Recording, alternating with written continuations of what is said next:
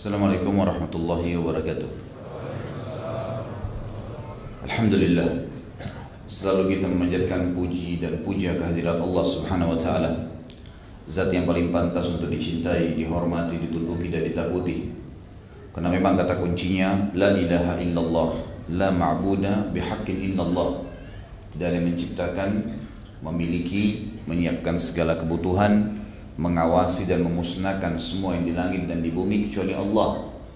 Dia zat yang maha mulia, yang maha perkasa, maha kuat, maha adil, maha pengasih dan maha penyayang. Tidak beranak dan tidak diperanakkan. Dan dia zat yang selalu menggantungkan nikmat makanan, minuman, pakaian, kesehatan dan segala sesuatu yang kita butuhkan untuk roda kehidupan dunia ini dengan memuji namanya Alhamdulillah. Maka sangat wajar kalau kita selalu mengucapkan kalimat yang mulia ini. Juga kita panjatkan salam hormat kita kepada manusia terbaik. Siapa pun yang mengikutinya pasti akan mendapatkan tuntunan hidup. Tahu mana halal dan haram yang diinginkan oleh sang pencipta. Yang diperintah dan yang dilarang.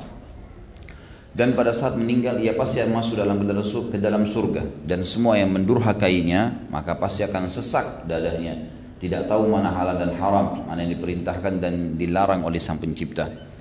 Sang pencipta Allah subhanahu wa ta'ala telah memilihnya menjadi penutup para nabi dan rasul dan juga menobatkannya menjadi pimpinan anak Adam pada hari kiamat orang yang pertama mengetuk pintu surga dan masuk ke dalamnya.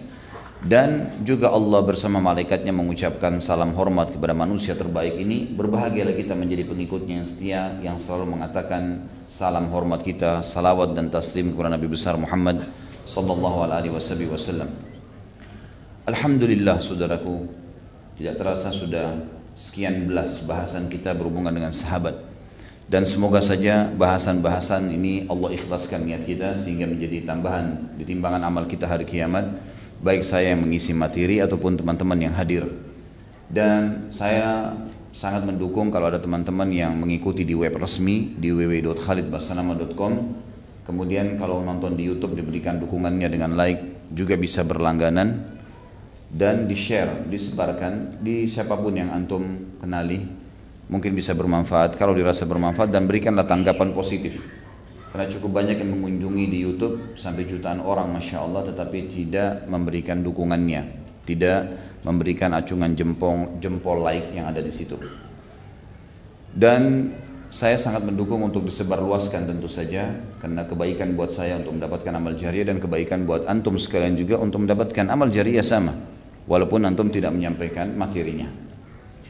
Kemudian juga kita berharap semoga sahabat yang kita bahas ini sampai pada yang terakhir nanti dan juga kita akan membahas ke depannya sahabiat.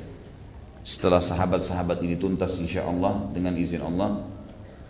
Semoga bisa menjadi pelajaran dan kita jadikan sebagai mereka eh, mereka sebagai idola-idola kita suri dan kita jadi jangan teman-teman sekalian hanya mengenang saja, hanya meramaikan majelis, tapi bagaimana kita menjadi figur-figur yang sedang kita bahas.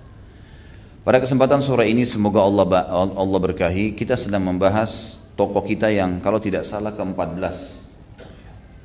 Dia adalah Zaid ibn Thabit radhiyallahu anhu. Zaid, ibn Thabit ini namanya adalah Zaid ibn Thabit bin Dahaq bin Zaid Zaid bin Thabit bin Dahak bin Zaid bin Luzan Luzan bin Amr. Al-Qurash eh, eh, tentunya ini dari Madinah beliau Al-Madani. Kemudian beliau masuk Islam di umur yang sangat muda kurang lebih 11 tahun pada saat itu. Ada sedikit kisah unik dari uh, masuk Islamnya Zaid radhiyallahu anhu setelah Nabi SAW atau pada saat Nabi SAW hijrah ke Madinah, beliau sempat mengizinkan kaum muslimin untuk berperang di perang Badr. Lalu Zaid pun setelah mengucapkan syahadat di tahun pertama hijrahnya Nabi SAW di Madinah, langsung ingin ikut berjihad di umur 11 tahun. Dan pada saat itu Nabi SAW tidak mengizinkannya karena umurnya yang masih kecil. Maka Zaid pun sempat bersedih. Dan dia juga kembali ke ibunya. Dan ibunya pun ikut sedih. Kenapa anaknya nggak dibolehkan ikut berjihad? dengan alasan masih kecil saja. Kita bisa lihat teman-teman sekalian bagaimana seorang ibu yang luar biasa ini dengan anaknya dua-duanya bersedih karena tidak bisa ikut berjihad. Dan Nabi SAW memang tidak mengizinkan anak-anak yang masih belum balik untuk ikut berjihad. Sampai ulama memasukkan dalam bab fikih tentang masalah balik itu termasuk bagian. Tentu sebagian ulama tidak semua syarat untuk pergi berjihad. Zaid bin Thabit radhiyallahu anhu tidak diam pada saat dia melihat dirinya tidak bisa untuk masuk berjihad, ikut berjihad, maka beliau melakukan sesuatu yang luar biasa. Dan ini yang akan kita bahas di dalam manakib kita yang pertama atau durus wal maaf, durus wal ibar. Saya akan mulai dengan membahas tentang pelajaran dan ibrah yang bisa diambil. Yang pertama adalah setiap muslim harus harus mencari dan melihat peluang-peluang emas untuk mendapatkan amal jariah bagi dia di sisi agamanya sesuai dengan kemampuan dan kapasitas waktu, kondisi fisik, tempat yang dia bisa maksimalkan. Saya kasih contoh untuk lebih jelas. Waktu Zaid bin Thabit dilarang oleh Nabi SAW untuk ikut perang Badar karena umurnya yang masih kecil, maka beliau pun akhirnya mencari lihat, mencari kira-kira apa sih potensi dirinya. Maka dia temukan dia adalah seorang yang sangat cerdas. Ciri khasnya Zaid radhiyallahu anhu adalah orang yang sangat luar biasa cerdasnya. Nanti akan kita jelaskan seperti apa sih kecerdasannya. Pada saat dia berpikir kebakatnya dan kemampuannya, maka dia coba menawarkan hafalannya yang kuat kepada Nabi Shallallahu Alaihi Wasallam. Zaid sempat menyampaikan kepada ibunya dan ini kalau teman-teman yang pegang buku bisa lihat di halaman 91 penjelasan tentang masalah apa yang saya jelaskan sekarang. Maka Zaid menyampaikan kepada ibunya keinginannya yang kuat untuk mencari ilmu. Dan ibunya pun segera menyampaikan kepada kaumnya sukunya dari asli Madinah tentang keinginan anaknya. Maka beberapa orang laki-laki dari kaumnya berangkat menemui Rasulullah wasallam. Zaid bin Thabit berkata, aku dibawa menghadap kepada Nabi SAW ketika beliau tiba di Madinah. Maka mereka berkata kepada beliau, maksudnya kaumnya berkata kepada Nabi SAW, kaumnya Zaid bin Thabit, Wahai Rasulullah, ini seorang anak dari Bani Najjar. Najjar orang suku asli Madinah. Dia telah menghafal 17 surah dari Al-Quran yang telah diturunkan kepadamu. Dalam hitungan baru beberapa waktu dia masuk Islam, Umur 11 tahun dia sudah menghafal semua surah yang turun pada saat itu. Karena memang ini masih di awal-awal tahun Hijriah, belum belum sempurna 30 juz Al-Quran. Waktu itu memang masih kurang lebih 17 surah semuanya turun. Dan semua dihafal oleh Zaid bin Thabit di umur 11 tahun. Zaid berkata, lalu aku membacakan Quran tersebut di hadapan Nabi SAW. Beliau pun mengaguminya maka beliau bersabda wahai Zaid, pelajarilah tulisan orang-orang Yahudi karena aku demi Allah tidak percaya kepada mereka atas suratku. Jadi Nabi SAW langsung menunjuk Zaid bin Thabit di umur 11 tahunnya itu karena hafalannya yang kuat untuk mempelajari bahasa orang Yahudi dan tulisannya. Zaid berkata, lalu aku mempelajarinya setengah bulan kemudian, dua minggu saja. Aku sudah menguasainya dengan baik bahasa dan tulisan. Ini semua ya. Ini bukan hal yang ringan. Dua minggu bisa menguasai semua yang berhubungan dengan bahasa Yahudi dan tulisan mereka. Seperti orang Yahudi dia ngomong. Maka akulah yang menulis surat Rasulullah SAW jika beliau mengirim surat kepada mereka, pada orang-orang Yahudi. Zaid berkata, Rasulullah SAW bersabda kepadaku, apakah engkau menguasai bahasa Suryani? Ini bahasanya orang-orang Yahudi. Aku menjawab, tidak. Ini riwayat lain ya. Lalu kata Nabi SAW, pelajarilah. Lalu Zaid mengatakan, aku pelajari dalam 17 hari. Jadi ada riwayat pertama tadi mengatakan 15 hari dan mengatakan 17 hari. Dalam riwayat lain juga, ini bisa dilihat semuanya tentu diriwayatkan Imam Ahmad oleh Hakim dengan sanad yang sahih riwayat-riwayat ini. Zaid bin Thabit juga berkata Rasulullah SAW memintaku belajar bahasa orang-orang Yahudi. Ini riwayat lain lagi. Beliau bersabda, sesungguhnya aku demi Allah tidak percaya kepada orang-orang Yahudi atas sebuah tulisan. Artinya kalau aku kirim dalam bahasa Arab, bisa mereka terjemahkan ke bahasa Ibria, ke bahasa mereka, ya bahasa Suryani tadi yang dibahasakan dengan cara dengan nama lain, itu bisa saja diterjemahkan kepada kaumnya, kaum mereka dengan cara lain. Kalau kaumnya tidak mengerti bahasa Arab maka bisa ditipu. Maka aku sengaja ya menyuruh engkau hai Zaid untuk belajar bahasa Yahudi dan menulis surat dalam bahasa Yahudi sehingga mereka tidak bisa membolak-balikkan fakta itu. Zaid berkata, setengah bulan setelah itu aku telah menguasainya. Ketika aku menguasainya, setiap kali Nabi SAW menulis surat orang-orang Yahudi, maka akulah yang menulisnya. Jika mereka membalas, maka akulah yang membacakannya untuk beliau Sallallahu Alaihi. Dan ini sebuah hal yang luar biasa teman-teman sekalian. Ini pelajaran pertama yang paling penting yang kita bisa ambil daripada majlis kita pada sore ini. Bagaimana setiap orang di antara kita jangan menyia-nyiakan waktu. Kita hanya memiliki teman-teman sekalian detik yang sekarang, sekarang antum ini, anda ini sedang melihat ke saya, saya pun sedang melihat ke anda dan ini nafas yang sedang kita hirup ini milik kita. Selebihnya kita nggak punya sama sekali.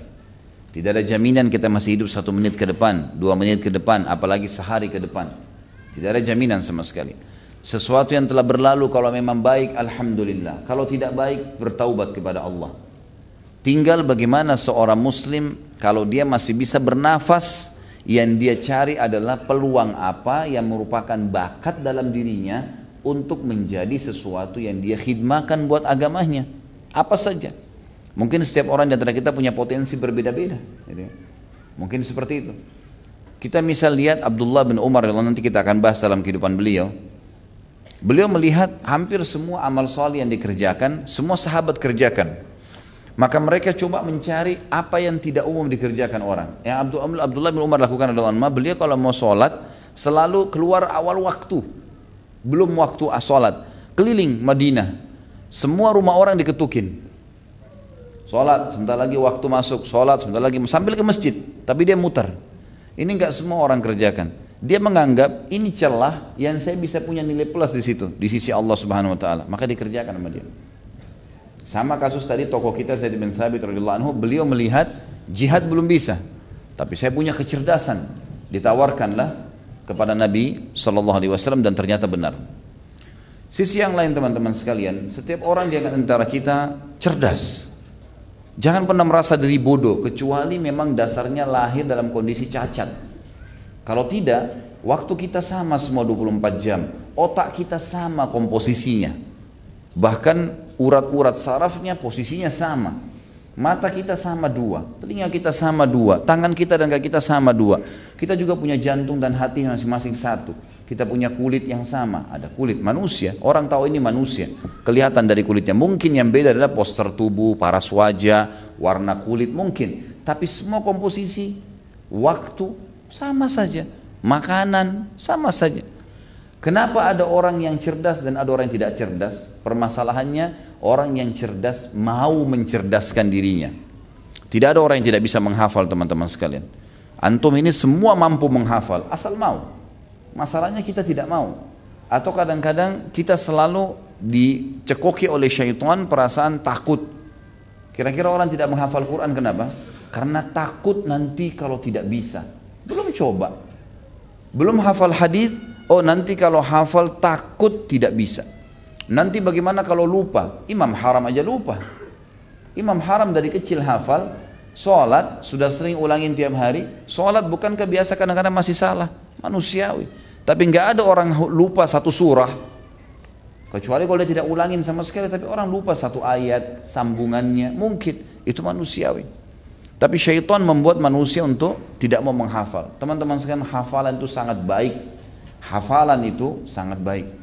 Saya dulu dapat pelajaran luar biasa dari eh, teman-teman uh, dosen ya, ya teman-teman juga di kampus. Saya lihat teman-teman yang suka menghafal ilmu itu luar biasa. Sekarang pun di lapangan saya temukan mereka di lapangan dakwah itu biar tidak ada persiapan disuruh ceramah bisa. Beda dengan teman-teman yang dulunya malas, gak mau hafal, udahlah lulus pas-pasan di kelas kalau dia anggap dosennya kurang nyaman, suaranya kecil, tidur gitu kan. Ada orang-orang kita dari Indonesia, teman-teman dulu begitu. Ada orang yang tidak berprestasi, mengejar. Apa yang diucapin coba dihafal, lupa diulangi. Gitu. Dan saya temukan memang teman-teman yang menghafal ini ternyata betul prestasinya sangat luar biasa. Ilmunya, retorika cara bicaranya berbeda, ya. Wacananya ter, terbuka menjadi luas. Jadi jangan pernah berhenti menghafal. Hafal apa saja. Antum kalau dikasih nomor telepon oleh seseorang, coba latih. Jangan biasakan sebentar, nanti takut saya lupa, lalu diketik. Enggak. Coba berapa nomornya? Sekian. Ulangin dua kali, tiga kali. Latih. Makin sering dilatih, makin makin bagus. Kalau saya dulu temukan beberapa dosen dulu di Madinah mengajarkan kepada kami dan saya pernah praktekin ya. Selain memang melatih biasa menghafal dan kita paksakan menghafal dan mengulanginya, apa saja kita coba hafal, itu sangat bagus. Otaknya akan terbiasa untuk itu. Sisi yang lain, mereka kalau di Madinah mengkonsumsi kismis. Saya pernah tanyakan kepada salah satu uh, do, ke, ke, gu, apa, ayahnya dosen kami dulu ada seorang dokter di kuliah syariah sering ajak kami mahasiswa Indonesia buka puasa di rumah beliau. Nah sering kadang-kadang kalau tiba eh, menjelang buka puasa eh, di bulan Ramadan itu disiapkan makanan khusus. Kemudian nanti kalau isya dan sholat tarawih kami akan ke Masjid Nabawi. Maka saya temukan sendiri orang tua beliau dan menceritakan kepada kami bagaimana orang-orang Badui itu biasanya membuat anak-anaknya mengkonsumsi ya, kismis itu dan pengaruhnya besar ya pengaruhnya besar. Saya kadang-kadang dulu coba praktikin saya juga tidak tahu sih seberapa besar eh, pengaruhnya kepada jiwa saya tapi pada diri saya. Tapi saya biasa kalau mau ujian saya beli kismis kilo kemudian saya sering makan-makan gitu kan. Tapi saya rasakan memang Allah alam apakah memang karena saya paksakan diri? Tentu pertama karunia dari Allah swt ya, atau saya paksakan diri atau memang ada juga pengaruh daripada itu. Tapi kita bersangka baik dengan Allah Azza wa ternyata berpengaruh. Dan saya lihat teman-teman karena seringnya dulu saya paksakan diri menghafal sampai saya lihat sendiri hasilnya. Apa yang mungkin kalau saya lagi ngomong sama teman-teman saya yang dulu sekolah pun baik itu orang dari Indonesia atau orang dari tempat lain saya bilang masih ingat gak dulu pernah ada dosen bicara masalah ini? Mereka lupa kapan ya? Yang mana ya? Saya masih ingat tuh. Mungkin karena terbiasanya mau menghafal ya, terbiasanya mau menghafal itu penting sekali. Dan ini kita ambil pelajaran dari tokoh kita. Yang kedua adalah fadilah menuntut ilmu. Masuk dalamnya menghafal, menulis dan menguasai. Ada pepatah bahasa Arab berbunyi al ilmu fis suduri la fis sutur. Ilmu itu yang ada di dalam hati dan bukan di tulisan. Kita harus menyatukan tiga hal pada belajar itu ya. Menghafalnya menulisnya dan menguasainya. Jadi ditulis hafal terus dikuasai itu apa yang sedang ditulis tuh. Itu sangat berpengaruh dan sangat uh, ditekankan bagi semua penuntut ilmu. Jadi teman-teman jangan juga uh, meninggalkan tulisan. Setelah hafal ada tulisan. Kenapa Al-Quran teman-teman sekalian kita disuruh hafal tapi bagi penghafal Al-Quran pun disuruh untuk baca Al-Quran. Baca, walaupun sudah hafal. Fadilah mengulangi hafalannya sendiri, fadilah melihat Al-Quran dengan mata sendiri. Kenapa Allah Azza wa menciptakan pertama pena, lalu menyuruh menulis dalam hadis Bukhari, gitu kan? Jelas. Kenapa perintah pertama di dalam Al-Quran, ikra, suruh baca. Ya baca, hafal, tulis dan kuasai ilmu itu. Tidak ada teman-teman sekarang orang yang sibukkan diri dengan ilmu itu kemudian jadi bodoh. Gak ada ilmu membuat orang pintar. Kata ulama ada lima hal yang bergabung di bawah ilmu. Pertama hilang kebodohannya. Yang kedua hilang keraguannya. Ya. Yang ketiga tertinggikan derajatnya. Yang keempat harum namanya. Dan yang kelima, akan bertambah kaya dia. Orang punya ilmu itu terbuka semua. Terbuka semua. Maka jangan pernah teman-teman sekali membatasi diri dengan ilmu, terutama dengan hafalan. Kita akan dengarkan ini fadilah atau ini ibroh yang per, yang kedua adalah masalah menuntut ilmu. Kenapa? Karena Zaid bin Thabit tokoh kita yang sedang kita bahas ini sibukkan dirinya sepanjang hidupnya ilmu dan karena luar biasanya cintanya dengan ilmu agama ini sampai dia menguasai Al-Quran, menguasai sunnah Nabi. Dan mungkin teman-teman kebanyakan di dalam majelis ilmu kalau kita kalaupun dia tahu namanya kalau ditanya siapa yang lebih dikenal Abdullah bin Umar atau Zaid bin Thabit umumnya orang banyak mengenal Abdullah bin Umar. Padahal sahabat sepakat Abdullah bin Umar datang setelah Zaid bin Thabit. Bahkan ada sebuah ilmu nanti akan kita sebutkan di dalam ya, durus wal ibar kita pelajaran dan juga uh, ibrah yang bisa kita ambil dari pertemuan kita ini teman-teman sekalian ada sebuah ilmu namanya ilmu faraid. Itu induknya kembali kepada satu orang ini, ilmu tentang warisan. Karena cerdasnya, ini nggak semua orang bisa nguasain. Tidak semua ulama pun menguasai ilmu faraid, ilmu warisan, sulit. Karena banyak hafalannya, tapi dia menghafalnya. Bahkan sebagian nanti kita akan nukil, sebagian ulama salaf mengatakan kalau Zaid bin Thabit tidak menulis ini tentang ilmu faraid, maka pastinya akan hilang ilmu tersebut. Nanti kita sebutkan. Baik teman-teman sekalian, menuntut ilmu adalah sebuah hal yang ditekankan dalam agama Islam. Tidak boleh kita tinggalkan. Majlis ilmu tidak boleh ditinggalkan. Apa pun alasannya. Kita dengarkan misal. Diangkatnya derajat penuntut ilmu. Seperti antum hadir di majlis ilmu ini, insya Allah termasuk dalamnya. Diangkatnya derajat orang yang berilmu seperti misalnya surah Al-Mujadilah surah nomor 58 ayat 11. A'udzu billahi minasyaitonir rajim yarfa'illahu alladhina amanu minkum walladhina utul ilma darajat. Al-ayah. Sesungguhnya Allah akan mengangkat derajatnya orang mengangkat meninggikan derajat orang-orang yang beriman dan orang-orang yang menuntut ilmu di antara kalian. Di sini kata ulama, Allah Subhanahu wa taala sebenarnya sudah cukup menyebutkan orang orang iman Misal Allah mengangkat derajat orang beriman. Tapi kenapa orang menuntut ilmu sini seperti dipisahkan, seperti ada dua orang beriman dan menuntut ilmu? Karena banyak orang yang beriman tapi tidak berilmu. Ada imannya tapi tidak berilmu. Ini kita akan lihat kualitas ibadahnya rendah sekali. Rendah. Biasanya mereka cuma masuk kategori abid namanya. Abid itu ahli ibadah tapi nggak punya ilmu. Nggak punya ilmu. Dia suka sholat, dia suka ibadah, cinta dengan ibadah, tapi dia nggak tahu. Dia nggak tahu dengan ilmu yang luas ya. Seperti misalnya pada saat dia masbuk. Saya lihat banyak orang, masya Allah ke masjid sholat, gitu kan. Tapi yang kita temukan teman-teman sekalian, pada saat dia telat, nah, banyak sekali tidak langsung takbir, ikut. Kalau sudah dapat imamnya, sudah ruku, sudah i'tidal, sami Allah atau sujud, dia nggak langsung takbir. Dia nggak ikut langsung. Kenapa dia nggak ikut? Ini karena ketidakfahaman. Dia suka ibadah tapi dia nggak tahu.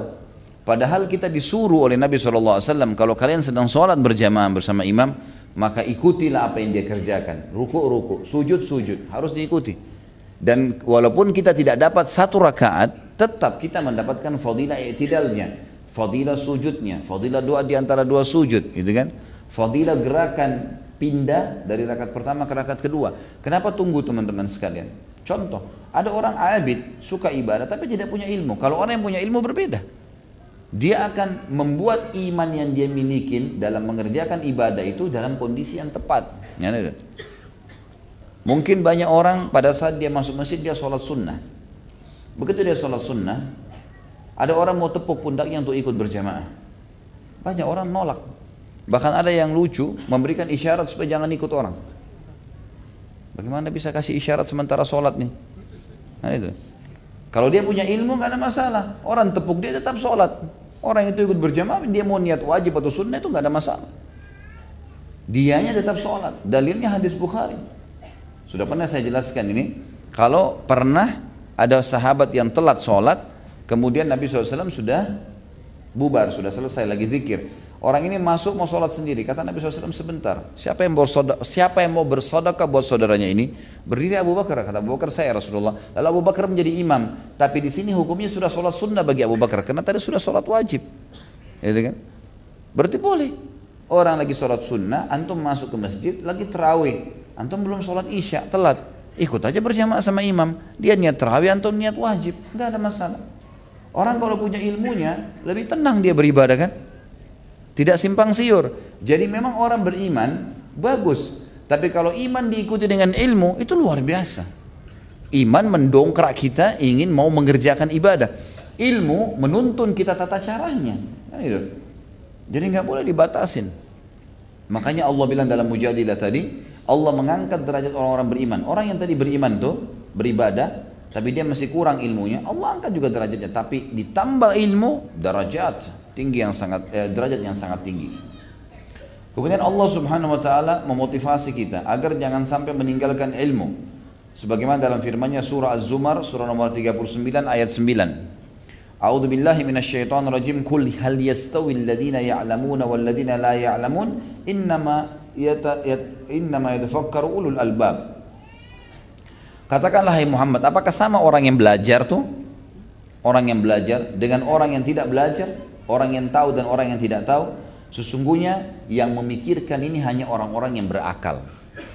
Masa beda teman-teman sekalian antum yang hadir tiap hari kuliah kalau kita bahasa sekarang pengajian juga bisa masuk dalamnya tiap hari dengan orang yang tidak pernah ikut atau seminggu sekali saja, pastilah beda. Ragam informasi sudah sampai kepada dia. Ingat teman-teman, penemuan terakhir di otak kita ada urat saraf, urat saraf. Itu kalau di, di, di menampung 300 tahun film yang dibuat oleh manusia non-stop itu masih nampung. Ada, setiap manusia kita ada punya itu. Makanya antum apa pun yang pernah terekam oleh mata, terdengar oleh kuping, kita masih bisa ingat. 10 tahun lalu kita mendatangi sebuah tempat, kemudian sekarang kita datang ke tempat yang sama melihatnya, kalau sudah pernah lihat sekali aja, kita ingat, oh kayaknya saya pernah ke sini nih. Karena kuatnya sebenarnya otak manusia. Sayangnya kita tidak maksimalin teman-teman. Anda ini belum memaksimalkan otak yang diberikan oleh Allah. Luar biasa. Sampai para ilmuwan saya kaget itu baca mereka mengatakan dengan semua teknologi yang manusia sudah miliki sekarang, itu potensi otak manusia yang dimaksimalkan baru sepertiga. Belum semua. Belum semua. Allahu alam kalau otaknya manusia yang dimaksimalkan semua itu bagaimana yang Allah Subhanahu wa taala akan berikan. Tapi intinya teman-teman, malasnya orang untuk menghafal, malasnya orang untuk belajar, ini penyakit yang berbahaya. Jangan pernah batasi diri antum dengan ilmu, belajar terus. Walaupun kita tahu besok kita akan meninggal dunia, tetap belajar. Maksimalkan ilmu. Selanjutnya, Allah Subhanahu wa taala memastikan orang yang paling mengenal Allah adalah orang yang berilmu. Sehingga akhirnya dia tahu bagaimana berhubungan dengannya. Misal gini, kalau teman-teman yang hadir di sini ada yang kenal sama presiden, ada yang tidak kenal sama presiden atau yang tidak punya hubungan sama presiden. Orang yang punya hubungan baik sama presiden sering telepon-teleponan, sering ngomong, dikenal lah, gitu kan? Tentu lebih mudah untuk connect sama dia kalau ada apa-apa dengan orang yang belum tidak punya hubungan, tidak punya koneksi sama presiden. Benar nggak secara rasional gitu? Mana suaranya nih? Tidur apa nih? Tentu saja benar kan gitu. Orang yang terbiasa menuntut ilmu sehingga dia tahu bagaimana komunikasi dengan Tuhannya, dia seperti orang yang sudah terbiasa, sudah tahu linknya. Makanya Allah mengatakan dalam Al-Quran, surah Fatir, surah nomor 35 ayat 28. A'udzu billahi minasyaitonir innama yakhsyallaha min ibadil ulama. Sesungguhnya yang tunduk, yang mengenal Allah, yang bisa membuka komunikasi dengan Allah secara langsung hanyalah para ulama. Ulama jamak daripada alim. Dan alim adalah orang yang faham tentang halal haramnya Allah. Dimulai dari majelis ilmu, gitu kan? Belajar. Belajar terus teman-teman sekalian. Selalu haus dengan ilmu. Jadikan target kita adalah haus ilmu. Karena ilmu sekali lagi tadi memberikan lima manfaat luar biasa. Menghilangkan kebodohan, menghilangkan keraguan, beragam macam hal, meninggikan derajatnya lah, mengharumkan namanya, meluaskan rezekinya. Banyak hal yang dia bisa dapatkan. Dan umumnya subhanallah orang-orang yang berilmu itu disukai ya. Kalau orang pintar itu, dari omongannya pintar, susunan kata-katanya, orang segan sama dia, orang suka. Dibandingkan orang dari cara omongannya sudah kelihatan, oh kualitasnya seperti ini nih. Karena orang malas untuk dengerin. Karena memang itu penting, ilmu memang meninggikan derajat seseorang. Baik, itu semua adalah ayat-ayat Al-Quran. Kita dengarkan hadis Nabi SAW. Kata Nabi SAW, ini masih fadilah menuntut ilmu ya. Fadilah menuntut ilmu. Nanti kita akan bahas ada fadilah menjadi seorang alim. Beda nanti. Ada orang hadir di majelis ilmu seperti ini tujuannya hanya untuk dengar untuk dia pribadi. Ya udahlah lupa lupa ingat-ingat itu lain. Ada orang yang mau jadi alim, belajar nulis, hafal. Dia mau jadi seperti orang yang sedang bicara. Dia mau jadi seperti seorang alim ulama. Itu lain, ada fadilah sendiri nanti kita akan sebutkan ya. Ini tingkatan-tingkatannya. Kita sekarang masih bicara tentang fadilah menuntut ilmu, masuk dalam yang menghafal, menulis dan menguasainya. Tadi kita sudah baca beberapa ayat Al-Qur'an. Ada tiga ayat Al-Qur'an, surah Mujadil ayat 11, surah Az-Zumar ayat 9 dan juga kita membaca tadi surah Fatir ayat 28. Sekarang kita dengarkan hadis Nabi SAW. Beliau mengatakan misalnya dalam sebuah hadis yang sahih talabul ilm faridatun ala kulli muslim bahwasanya menuntut ilmu itu diwajibkan, menuntut ilmu agama diwajibkan bagi setiap muslim. Orang yang menuntut ilmu, hadis sahih riwayat Imam Muslim, akan dimudahkan jalan menuju ke surga. Artinya dia tahu bagaimana menuju ke surga dan Allah juga akan mudahkan dia ke surga. Kata Nabi SAW, Man salaka tarikan yaltamisu fihi ilman sahalallahu lahu tarikan ilal jannah. Siapa yang menempuh jalan menuntut ilmu, maka Allah akan mudahkan baginya jalan menuju ke surga. Kata ulama hadis punya dua makna. Yang pertama adalah Allah mudahkan dia dengan ilmunya tahu apa-apa yang membawa dia ke surga dan apa-apa yang menyelamatkan dia dari neraka. Yang kedua adalah memang dengan ilmu itu Allah Subhanahu wa taala muliakan dia dengan memasukkan ke dalam surga. Kemudian dipastikan juga dalam hadis Bukhari Muslim, Nabi SAW mengatakan siapa yang Allah mudahkan hatinya terlapangkan untuk menuntut ilmu, berarti Allah inginkan kebaikan buat dia. Terutama masalah agama ya. Karena menuntut ilmu agama wajib. Ilmu selain agama hukumnya sunnah. Antum di sini kalau ada profesinya dokter kah, insinyur kah, aparat kah, atau siapa saja ya, pejabat pemerintah, jangan pernah malu teman-teman untuk hadir di majelis ilmu ulama. Gak ada, gak ada ruginya karena menuntut ilmu dunia hukumnya sunnah muakkadah. Tapi nuntut agama begini wajib. Nggak bisa enggak. Nggak bisa. Antum kalau nanti ditanya masalah sholat, oh ya Allah saya nggak tahu caranya, masuk neraka. Kamu kenapa nggak obatin orang? Allah tanya, ya saya nggak tahu ilmunya, nggak apa-apa. Sunnah muakkadah. Memang nggak nggak bisa, saya nggak ngerti. Tapi kalau sholat nggak bisa, harus bisa, harus bisa, harus belajar gitu. Kan itu. Jadi menuntut ilmu agama wajib, ilmu yang lainnya sunnah muakkadah. Siapa yang diberikan ilmu agama oleh Allah, dia belajar di majelis ilmu begini, ya. kemudian dia menguasainya, dia menghafalnya, dan dia punya keinginan mau menyampaikan. Nanti ciri-ciri orang yang menjadi orang yang mau jadi seorang alim ulama, dia mau menyampaikan. Dia lihat kemungkaran di teman-temannya disampaikan. Dia punya grup dinasihatin orang kalau salah. Mulai dia sebarkan ceramah-ceramah. Ada keinginan mau menyampaikan. Kalau ditanya mulai dia jelaskan, tidak malu untuk menyampaikan. Mulai ada ilmu, tapi yang dia punya ilmunya yang dia bicara tentunya. Ya. Kata Nabi SAW dalam hadis Bukhari Muslim, "Man yuridillahu bihi khairan yufaqihu fid din." Siapa yang Allah inginkan kebaikan baginya, maka Allah akan buat dia fakih dalam agama. Fakih itu faham. Fikih itu adalah faham, memahami. Dia faham hukum-hukumnya. Tadi saya kasih contoh sholat misalnya kan gitu. Dia tahu mana yang membatalkan, mana yang enggak dan seterusnya mana yang baik, mana yang lebih afdal. Dia kejar yang lebih afdal dari waktunya, dari gerakannya, dari bacaannya. Kan beda. Ada orang teman-teman untuk ilmu, dia belajar sholat, dia udah tahu gerakannya, dia sudah tahu bacanya, sudah cukup. Akhi, ukti ada bacaan lain nih. Ah sudah deh cukup aja begini. Beda dengan orang yang mana bacaan mana nih? Coba coba lihat ada hadisnya nggak? Sahih nggak? Eh, hafal. Divariasikan lagi. Al-Quran tidak selamanya berputar-putar inna atayna wal asri terus. Ya. Tapi dia terus coba hafal surah apa lagi, surah apa lagi, ayat apa lagi, terus gitu. Beda. Mulai dulu nanti seperti bola salju, dia akan bergulir. Teman-teman harus mulai dulu. Mulai dulu. Selebihnya baru. Seperti antum lagi starter kendaraan, dimulai gas, nanti antum tinggal atur cepat lambatnya kan gitu. Mulai dulu. Kalau memang kita belum starter motor menghayal mau jalan, tidak bisa kan. Harus mulai dulu. Coba dulu buka Quran, paksain duduk hafal, buka buku hadis, dengarin ceramah. Tadi Ustadz itu bicara apa ya? Coba ulangin. Diulangi lagi kembali. Oh dia ngomong ini tadi, oh ini ya, coba dicatat. Ya. Ada bahkan subhanallah saya temukan ada seorang ummahat pernah saya ceramah, jadi sementara ceramah ditulis sama dia semua. Terus langsung di forward sama dia di grupnya. Ini tadi penyampaian Ustaz Khalid ayat Al-Quran di surah ini, hadisnya ini, hadisnya ini, hadis ini pelajaran hari ini. Dikirim. Rupanya dia nggak sengaja di forward ke saya kembali. Saya baca. Oh, masya Allah ini saya pikir bagus sekali. Gitu. Luar biasa ini ilmu yang dia baru dapatkan dia sebarin itu luar biasa.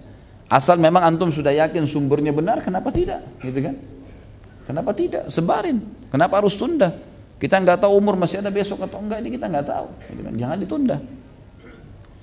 Baik, jadi kalau Allah mau kebaikan buat kita, Allah akan buat kita faham agama. Faham di sini maksudnya fiqh. Makanya dikatakan ahli fiqh itu adalah ahli yang faham agama. Tahu mana hukum, mana afdal, mana baik, mana lebih baik, mana yang buruk, mana yang lebih buruk.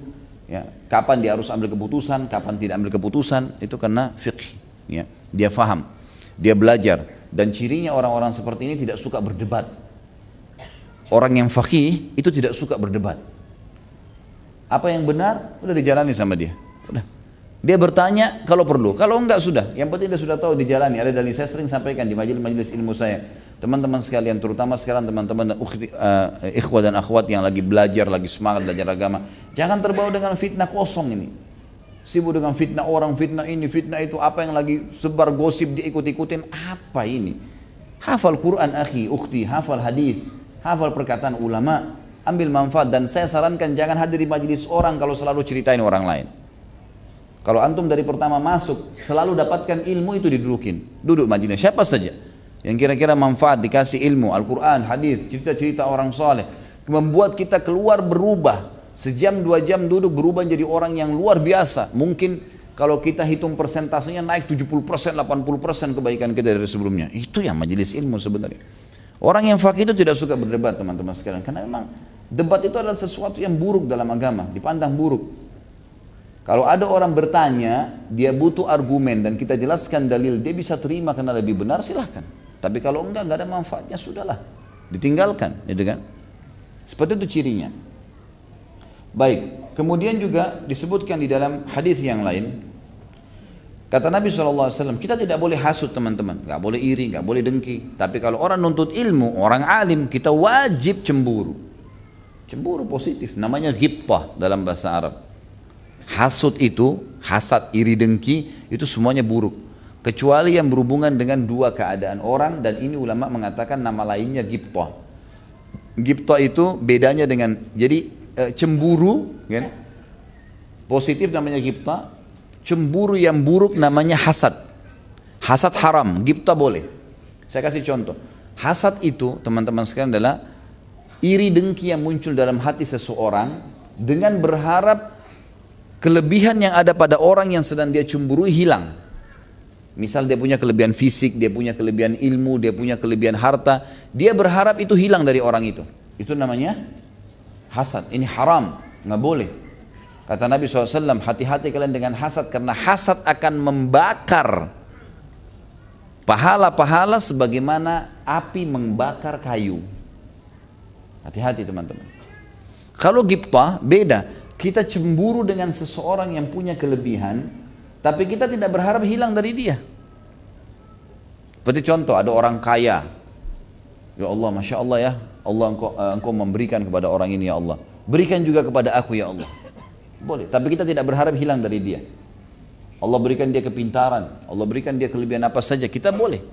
Boleh kita berharap kepada Allah diberikan seperti dia, tapi tidak berharap hilang nikmat itu darinya. Ini bedanya ya, jadi tipis sebenarnya. Nah kalau gipta disebutkan dalam hadis Bukhari Muslim. Yang hadis ini sudah masyur sebenarnya. Kata Nabi SAW, La hasada illa fitnatain. Tidak boleh orang hasud, cemburu, kecuali di dua keadaan. Rajulun atahu Allahu malan fasallatahu ala halakati fil haq. Seseorang yang Allah karunia kepadanya harta lalu dia habiskan hartanya pada kebenaran. Dalam riwayat lain dikatakan riwayat Bukhari juga, ya, dia habiskan, dia sodakahkan di siang dan malam hari. Sibuk dengan itu. Kalau ada orang yang antum melihat suka bersodakah, tuh cemburuin tuh. Kenapa kita tidak lakukan hal yang sama? Banyak orang begitu ya.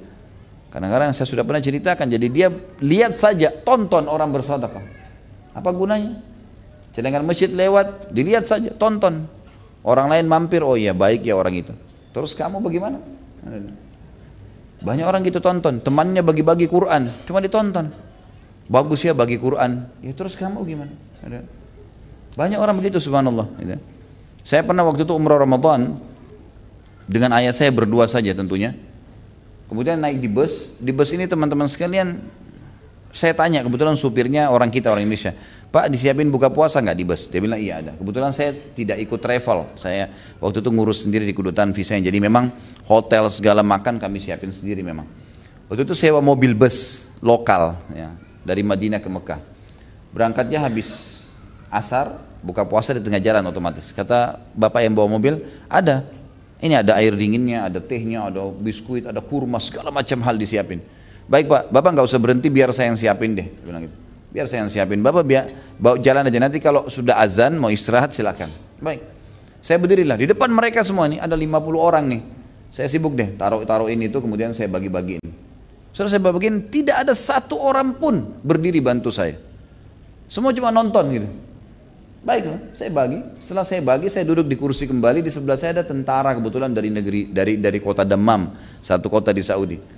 Dia bilang ya akhi, kalau semua orang Islam seperti anta ini, maka orang suka dengan Islam. Gitu. Saya balik ke dia, saya bisa nggak ngomong ya. Saya balik ke dia cuma saya bilang dalam hati saya, lalu kamu buat apa dari tadi? Hah? Apa gunanya cuma lihat saya? Coba apa gunanya? Manfaatnya apa?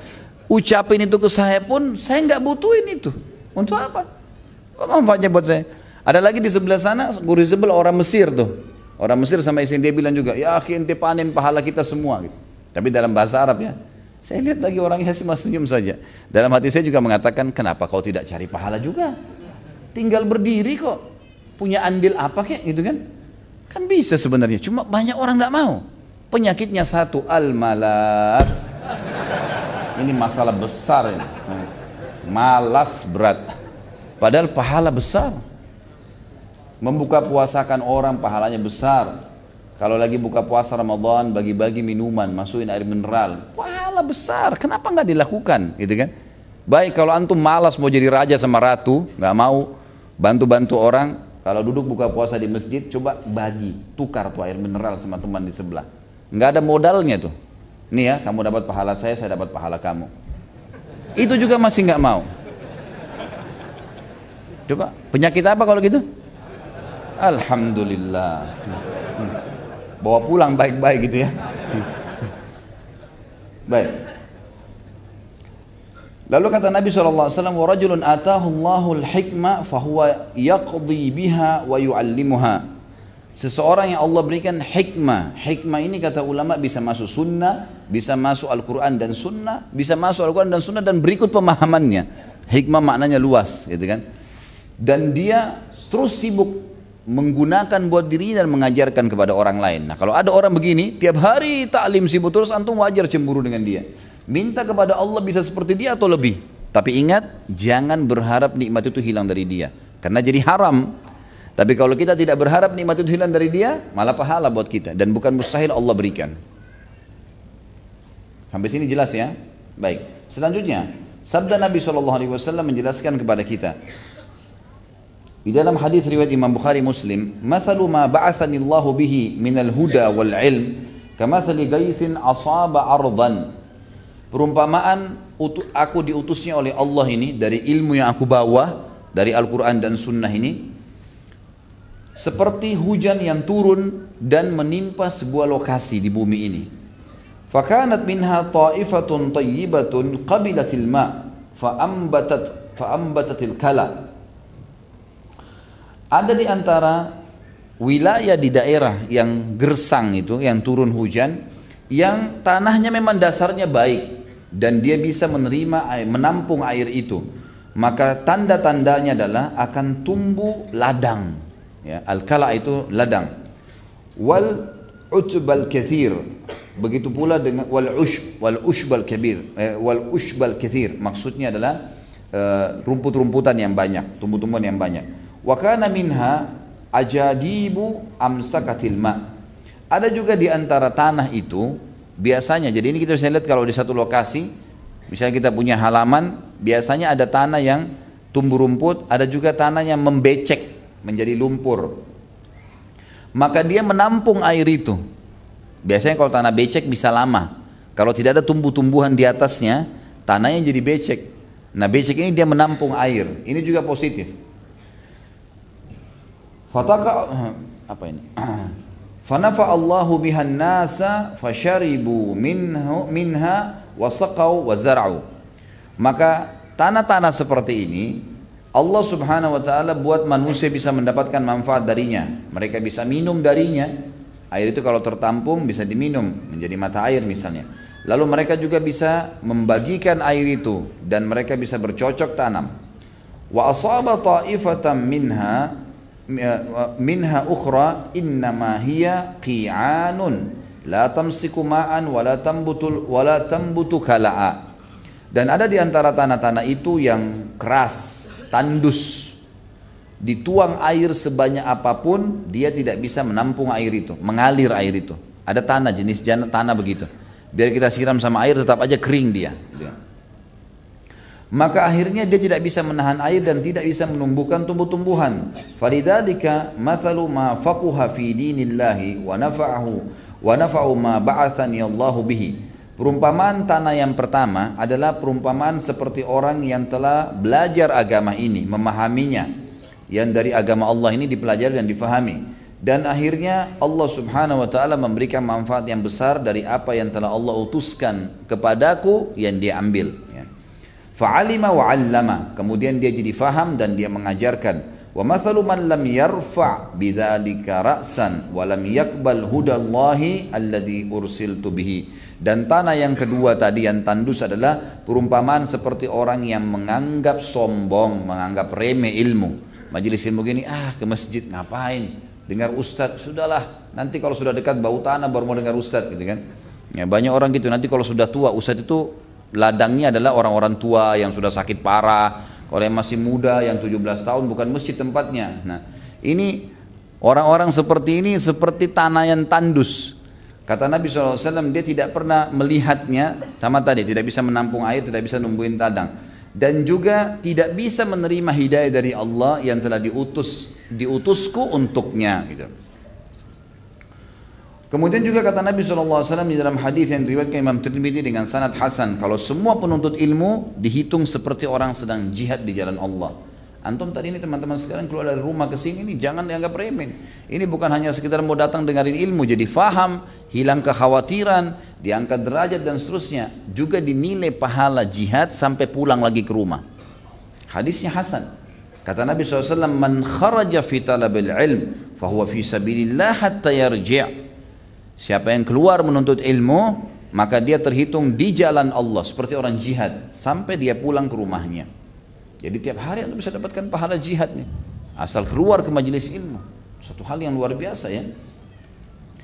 Kemudian Nabi SAW memerintahkan orang yang sudah belajar suruh sampein. Tidak boleh diam. Sudah belajar jelas dalilnya sampaikan teman-teman sekalian. Jangan hanya untuk didengar saja. Jangan hanya untuk ditulis saja. Tapi tulis, hafal, amalkan.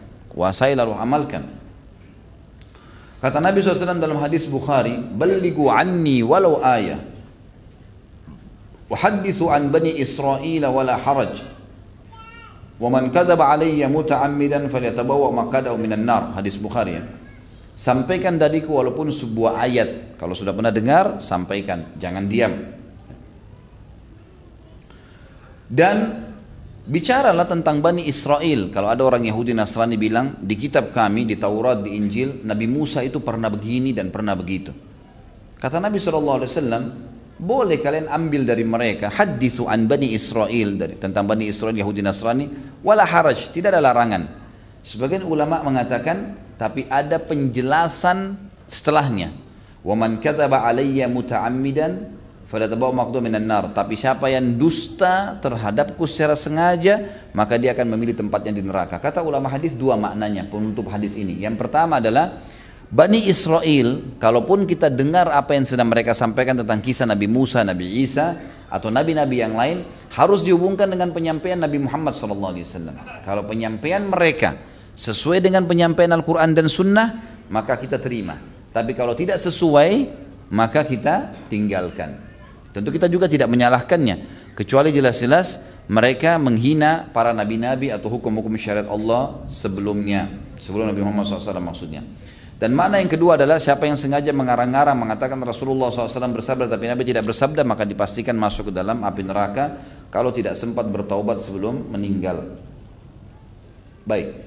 Orang yang nuntut ilmu teman-teman sekalian, ini jaminan dari Nabi SAW. Orang yang menuntut ilmu subhanallah, ada ilmu syar'i, dipastikan oleh Allah, oleh Nabi SAW akan dijaga kesehatan tubuhnya, diberikan cahaya wajahnya. Ya kata para ulama kalau laki-laki ditampankan, kalau perempuan dicantikkan oleh Allah. Ini makna hadis, nanti saya bacakan hadisnya. Dan juga Allah akan perbaiki akhlaknya, perilakunya. Tiga hal fisiknya sehat, paras wajahnya tampan atau cantik kalau dia laki-laki perempuan. Kemudian yang ketiga adalah Allah Subhanahu wa taala akan memperbaiki perilaku-perilaku dan akhlaknya. Hadisnya hadis Hasan Sahih riwayat Imam Tirmidzi. Kata Nabi SAW, Naddarallahu mra'an sami'a minni syai'an faballaga kama sami'ahu farubba muballigin aw'a min, min sami' Naddara, naddara ini kalau kita kembali kepada kamus-kamus yang menjelaskan tentang bahasa-bahasa hadis ya. Itu naddara artinya ahsanallahu jismahu wa wajahu wa akhlaqahu. Allah akan perbaikin, perindah tubuhnya, wajahnya dan juga akhlaknya. Ilmu subhanallah. Jadi rupanya ilmu itu bisa berpengaruh. Orang kalau tidak punya ilmu itu berpengaruh kepada semua ini. Ini hal yang mendasar, ini hadis Nabi SAW. Nadhara artinya Allah akan memperindah badannya, wajahnya dan juga akhlaknya. Setiap orang yang mendengarkan dariku sesuatu lalu dia menyampaikan seperti apa yang dia dengarkan, persis lafadznya. Apa lafadz hadisnya? Begitu disampaikan. Makanya hafalan harus dikuatkan dengan tulisan. Kenapa banyak ulama menulis? Karena pengaruhnya tulisan penting. Kalau antum lupa kembali kepada tulisan itu, kan gitu. Penting sekali untuk menulis. Jadi jangan sampai disia-siakan ya. Bisa saja kata beliau, kalau dia sampaikan dengan baik, maka bisa saja ada pendengar yang akan lebih lebih faham daripada orang yang menyampaikan. Kalau retorika yang digunakan bagus, maka bisa saja di antara yang hadir itu ternyata menangkap bagus, bisa saja retorikanya lebih bagus lagi dari penyampainya. Kata Nabi SAW. Maka agama ini akan terjaga dengan cara seperti itu. Juga dalam hadis yang lain riwayat Tirmidzi dengan sanad Hasan. Nabi SAW memastikan bahwasanya orang yang menjadi alim, pengajar, ulamanya, dan muta'allim, penuntut ilmunya, dua-duanya Allah Subhanahu wa taala akan berikan kebahagiaan, ketentraman ya. Kata Nabi SAW riwayat Tirmidzi hadis Hasan ad-dunya mal'una mal'unun ma fiha illa dzikrullah ta'ala wa ma walahu wa aliman au muta'allima. Dunia ini semua terlaknat, diangkat berkahnya. Kebahagiaannya hilang, kalau makan nggak cukup, kalau tidur nggak cukup, apa saja semuanya serba masalah buat dia. Semua urusan dunia ini sifatnya seperti itu, mal'una. Diangkat berkahnya, mal'un ma fiha dan juga makhluk yang ada di dalamnya sama. Mereka pun secara pribadi akan sering ada penyakit lah, akan sering ada kekurangan lah, selalu ada masalah, keluhan terus dunianya dan penduduknya. Illa zikrullahi ta'ala kecuali kalau berzikir kepada Allah lalu dikatakan wa mawalahu dan apa yang mendukung itu? Yang mendukung zikrullah. Majlis ilmu baca Quran sholat semualah. Au wa aliman au muta'alliman. Atau seorang alim ulama yang mengajar ataupun muta'allima. Jadi teman-teman ini yang sedang kita duduk sekarang di majlis ilmu ini. Demi Allah ini majlis yang paling mulia di muka bumi. Wallah tidak ada yang lebih mulia daripada ini teman-teman sekalian. Rugi antum kalau pilih majelis yang lain. Majelis ilmu ya. Ini saya masukkan adalah dibedain dengan orang ke diskotik, ke bar, ke pinggir pantai, rekreasi. Apa manfaatnya itu? Itu masa lalu. Kalau dulu begitu ya, sekarang sudah bukan begitu. Masuk mall penting saja. Kalau ada penting ada darurat masuk. Bukan tiap hari jadi jangan tempat rekreasi. Enggak. Ilmu ke ilmu, ilmu ke ilmu. Ingat, derajat diangkat nih. Jadi pintar, diperbaiki akhlaknya, fisiknya, wajahnya. Banyak janji-janjinya Allah SWT. Lalu untuk apa pilih selain majelis ilmu teman-teman?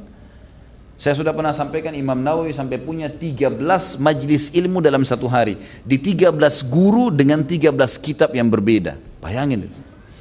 Kayak gini antum hadir majelis sahabat nih. Nanti ada siapa, ustaz siapa lagi sampai apa, siapa lagi. Terus 13 ilmu. 13 kitab sampai habis kitab dipelajari. Jadi bersamaan dalam 5-6 tahun ke depan habis semua 13 kitab tuh. Bayangkan luar biasa. Dan ini salah satu teman-teman sekalian alasan saya pribadi ya. Teman-teman dai yang lain Allah Allah mungkin punya istihad tapi kalau saya pribadi punya upaya kalau diikutin di web atau di YouTube itu memang sengaja saya coba buka sistematis. Jadi kajian kitab. Mungkin sekarang sudah 7 atau 8 kitab. Kita sudah ada bahasan kitab bin Hadir Muslim, ada bahasan kitab Kabair, Imam Madzhabi dosa-dosa besar tadi Syekh Abu Bakar Yazar yang pertama, kemudian ada kitab Bulughul Maram, kemudian ada kitab Riyadus Solihin, ya. Kemudian ada kitab Mahkota Pengantin, ada pembatal keislaman, Nawakidul Iman, ada banyak ya. Ini juga ada serial sahabat, ya. ada mungkin 7 atau 8 judul buku. Dan insya Allah saya akan terus coba itu, karena target saya, saya melihat teman-teman sekalian banyak sekali majelis taklim. Kita ini tidak kurang majelis taklim Indonesia. Majelis taklim penuh. Hampir di setiap RT ada majelis taklimnya. Tapi sayangnya anggota majelis taklim ini kita temukan 10 tahun sudah dibentuk majelis bahkan 20 tahun sama saja. Ibu-ibunya tetap pakai jilbab yang seperti itu, bapak-bapaknya tetap masih merokok depan majelis taklim, kukunya masih panjang, masih banyak hal. Azan cuma didengar dua orang saja imam sama makmumnya, gitu kan. Jadi nggak ada perubahan. Sekarang coba saya pribadi coba mengemas supaya ini jadi jadi kelas seperti orang lagi kuliah. Kajian buku. Bahkan saya selalu sekankan kalau saya diundang ke luar negeri sama beberapa orang-orang kita Indonesia, saya bilang, coba Bapak Ibu sekalian beli bukunya, pesan dari Indonesia, beli, duduk, dengarin tuh, ikutin. Memang longin, harus longin waktu, harus longin waktu, gitu kan? Tidak bisa enggak. Kata Urwa kepada anak-anaknya, wahai anak-anakku, belajarlah ilmu terutama tentang Allah dan berikan haknya. Harus ada haknya. Harus Bapak Ibu datang duduk, harus. Gak bisa cuma dijadikan nomor dua, gak bisa. Karena ilmu adalah makanan ruh. Sebagaimana nasi, kue, air putih, sirup, teh itu adalah makanan jasad.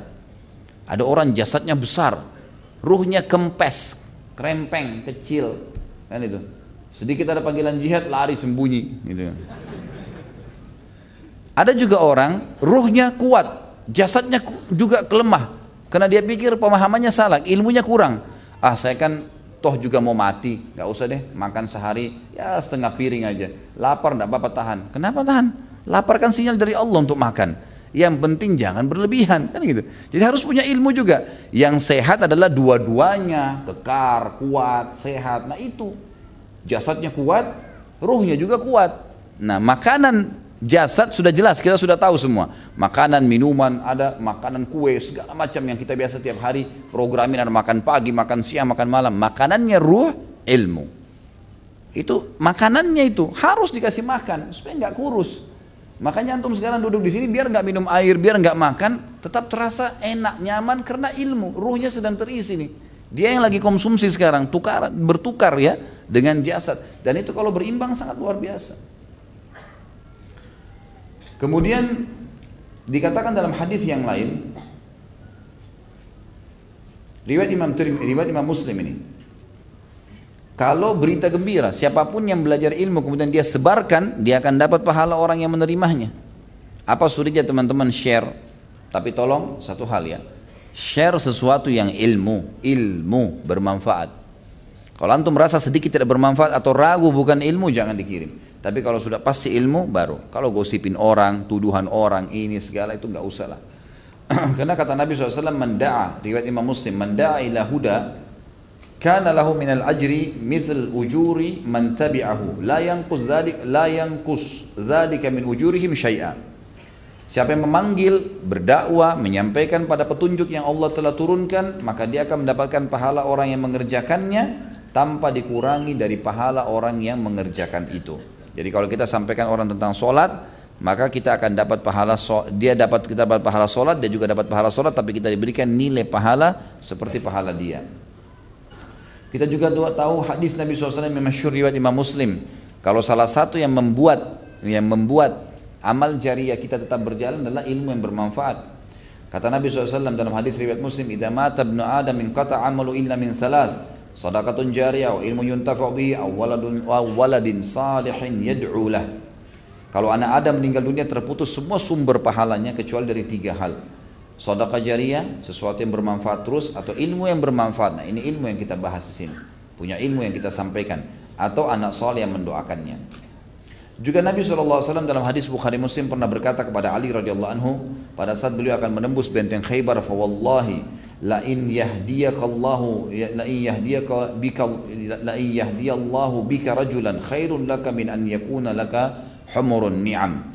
Ketahuilah wahai Ali, jadi hadisnya panjang tapi punya begini. Hai Ali, sekarang kau maju tembuslah benteng Khaybar itu dengan izin Allah, tapi majukan pasukanmu dengan sangat tenang Tawarkan mereka Islam dulu. Kalau mereka nolak baru bayar jizyah upeti. Kalau mereka nolak baru kemudian kamu ya perangi mereka. Ingatlah Ali, kalau seandainya ada orang dapat hidayah, petunjuk, ya Allah berikan dia dapat hidayah di tanganmu, kau akan uh, lebih gembira daripada nikmat terbesar yang kau miliki di dunia ini.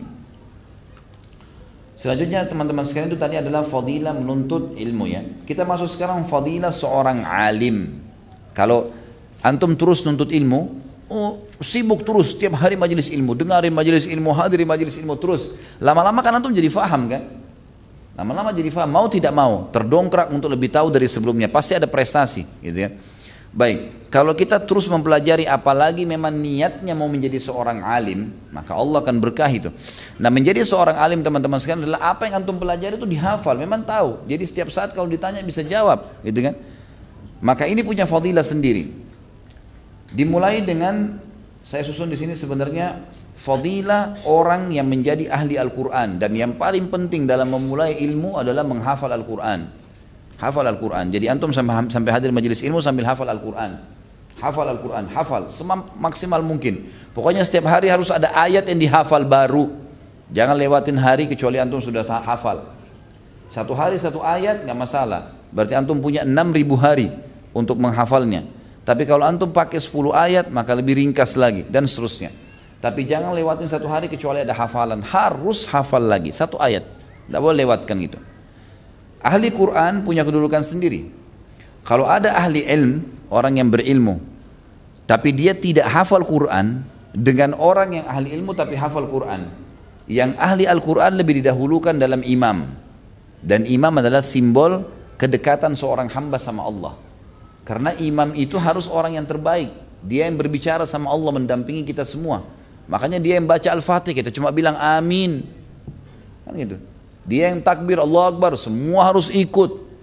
Karena dianggap dia orang yang paling dekat sama Allah. Makanya kata Nabi SAW di dalam hadis riwayat Muslim, ya ummul kauma akra'uhum li kitabillah. Kalau ada pun orang yang mau jadi imam, maka haruslah di satu kaum orang yang paling pintar membaca Al-Quran di sini makna lainnya adalah menghafalnya. Fa in kana fi qiraatin sawa fa'lamhum bis sunnah.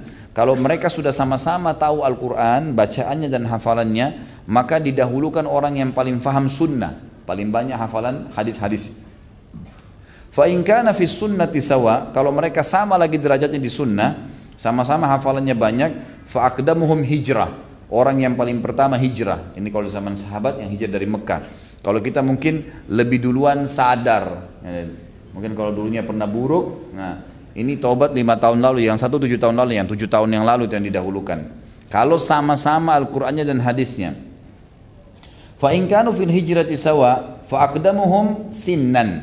Kalau seandainya sama juga hijrahnya, maka dicari yang paling tua umurnya wala ya ummanna ar-rajulu ar-rajula fi sultanihi wala yaq'udu fi baitihi ala tik ala tikrimatihi illa biidni dan tidak boleh seseorang laki-laki menjadi imam di kekuasaan seseorang kecuali dengan izinnya dan tidak boleh dia duduk di tempat duduk yang dikhususkan untuk orang itu jadi maksudnya adalah kalau misalnya saya datang ke sebuah masjid saya imam di masjid A Kemudian satu waktu saya main ke sebuah masjid yang lain dan ada teman saya imam di situ. Nggak boleh saya jadi imam langsung. Mungkin karena saya anggap oh imam yang situ murid saya itu, nggak bisa. Karena situ sudah kekuasaannya dia. Maka harus didahulukan. Walaupun dalam masalah ini bacaannya lebih rendah, hafalannya lebih sedikit, tetap yang di situ harus jadi imam. Sama dengan pemimpin ya, presiden misalnya, gitu kan atau panglima perang harus tetap jadi imam. Makanya waktu Amr bin As menjadi pemimpin perang yang diutus ya. Pada saat itu Nabi Shallallahu alaihi wasallam Abu Ubaidah bin Jarrah adalah orang yang luar biasa, lebih alim daripada Amr bin As jauh. Tapi waktu dia masuk di pasukan karena dia adalah di bawah naungan Amr maka dia jadi Amr jadi imamnya. Yang lainnya di belakang. Ini kalau ada kekuasaan, gitu kan? ada kekuasaan. Dan dikatakan tidak boleh duduk di sebuah tempat duduk yang dikhususkan untuk orang itu. Misal antum datang ke rumah orang kalau bertamu adabnya tanya, "Maaf saya duduk di mana?" Tanya. Jangan menyelonong duduk langsung di sofanya orang gitu. Karena bisa saja kursi itu khusus tuan rumahnya, jadi kalau dia terima tamu dari situ, itu nggak boleh duduk di situ, dilarang, nah, dilarang. Ini termasuk adabnya. Ini kata Nabi SAW, jangan seseorang duduk di tempat duduk yang memang dasarnya terkenal untuk orang itu. Tapi saksi bahasan kita adalah orang yang memiliki Al-Quran.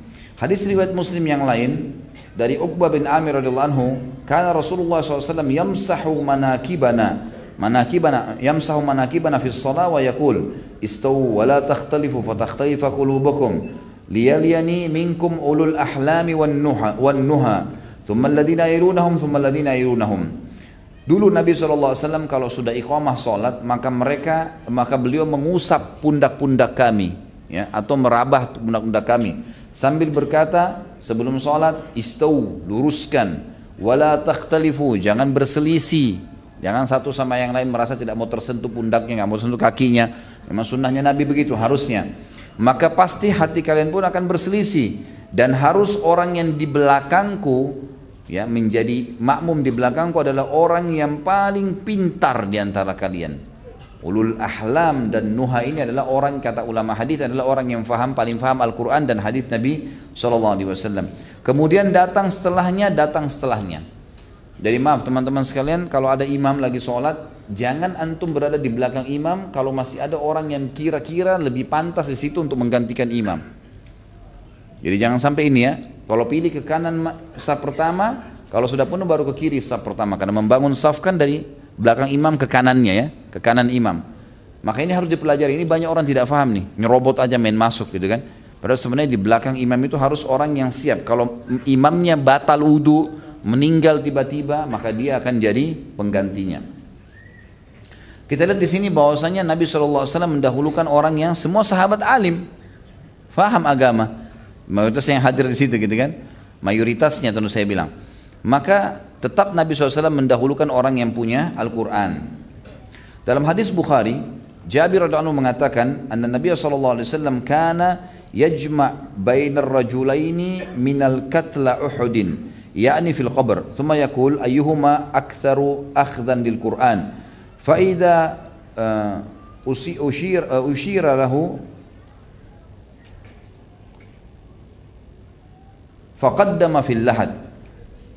Bahwasanya Nabi SAW pada saat mengumpulkan jenazah sahabat yang mati syahid di Uhud beliau menggabungkan dua orang dalam satu lahat dalam satu lahat Lalu beliau bertanya, siapa di antara keduanya ini yang lebih menguasai Al-Quran, hafalan dan bacaan? Kalau ditunjuk salah satunya, maka beliau menyuruh yang yang lebih yang punya kelebihan itu didepankan, yang tersandar di lahat adalah dia, temannya di belakangnya. Kalaupun satu lahat berdua, gitu kan? Jadi orang Al-Quran ini didahulukan ini yang pertama teman-teman sekalian. Tentu kita sudah sebutkan durus wal ibar ini durus ibar yang ketiga. Yang pertama tadi seorang muslim harus mencari peluang-peluang yang bisa menjadi amal jariah buat dia. Yang kedua, fadilah menuntut ilmu, hafalan, tulisan dan juga menguasainya. Yang ketiga, fadilah ulama, tapi ini poin ketiga ada dua bahasan, ada dua ada dua sub bahasan. Yang pertama ahli Al-Qur'an, kalau bergabung antara Al-Quran dengan ilm, itu adalah orang yang paling luar biasa. Kemudian yang kedua adalah ulama secara umum. Alim tapi tidak menghafal Al-Quran. Ini juga punya kedudukan, tetap punya kedudukan. Ini disebutkan di dalam hadis Nabi SAW riwayat Imam Tirmidzi dengan sanad Hasan. Kata beliau, "Fadlul alimi 'ala al-'abidi ka fadli 'ala adnakum." Perumpamaan seorang yang alim dengan yang abid. Alim adalah punya ilmu dan beribadah, abid adalah suka ibadah tapi tidak punya ilmu, nggak punya ilmu. Perumpamaan antara keduanya, alim sama abid, seperti perbedaan atau perumpamaan antara saya, kata Nabi SAW, dengan orang terbodoh di antara kalian. Orang yang paling tidak faham agama. Thumma qal, Inna Allah wa malaikatu ahlus samawati wal ardi hatta namlata fi juhriha wa hatta al-huta la yusalluna ala, ala muallimin nasi khair. Ketahuilah bahwasanya Allah dan malaikat-malaikatnya semuanya penghuni dan penghuni langit dan bumi sampai semut yang ada di lubangnya dan ikan-ikan yang ada di lautan semuanya memberikan salam salawat ya kepada muallim nas khair pada orang yang mengajarkan agama yang baik buat orang. Apa itu salawat? Kalau dari Allah, tambahan rahmat, ya, tambahan karunia, tambahan fasilitas kalau kita lebih tepatnya, gitu kan? Malaikat-malaikat dan seluruh makhluk yang lain berdoa kepada Allah agar rahmat itu ditambahkan. Ini hanya terjadi teman-teman sekalian kepada orang yang alim. Makanya harus menjadi target utama antum menjadi seorang alim. Itu target.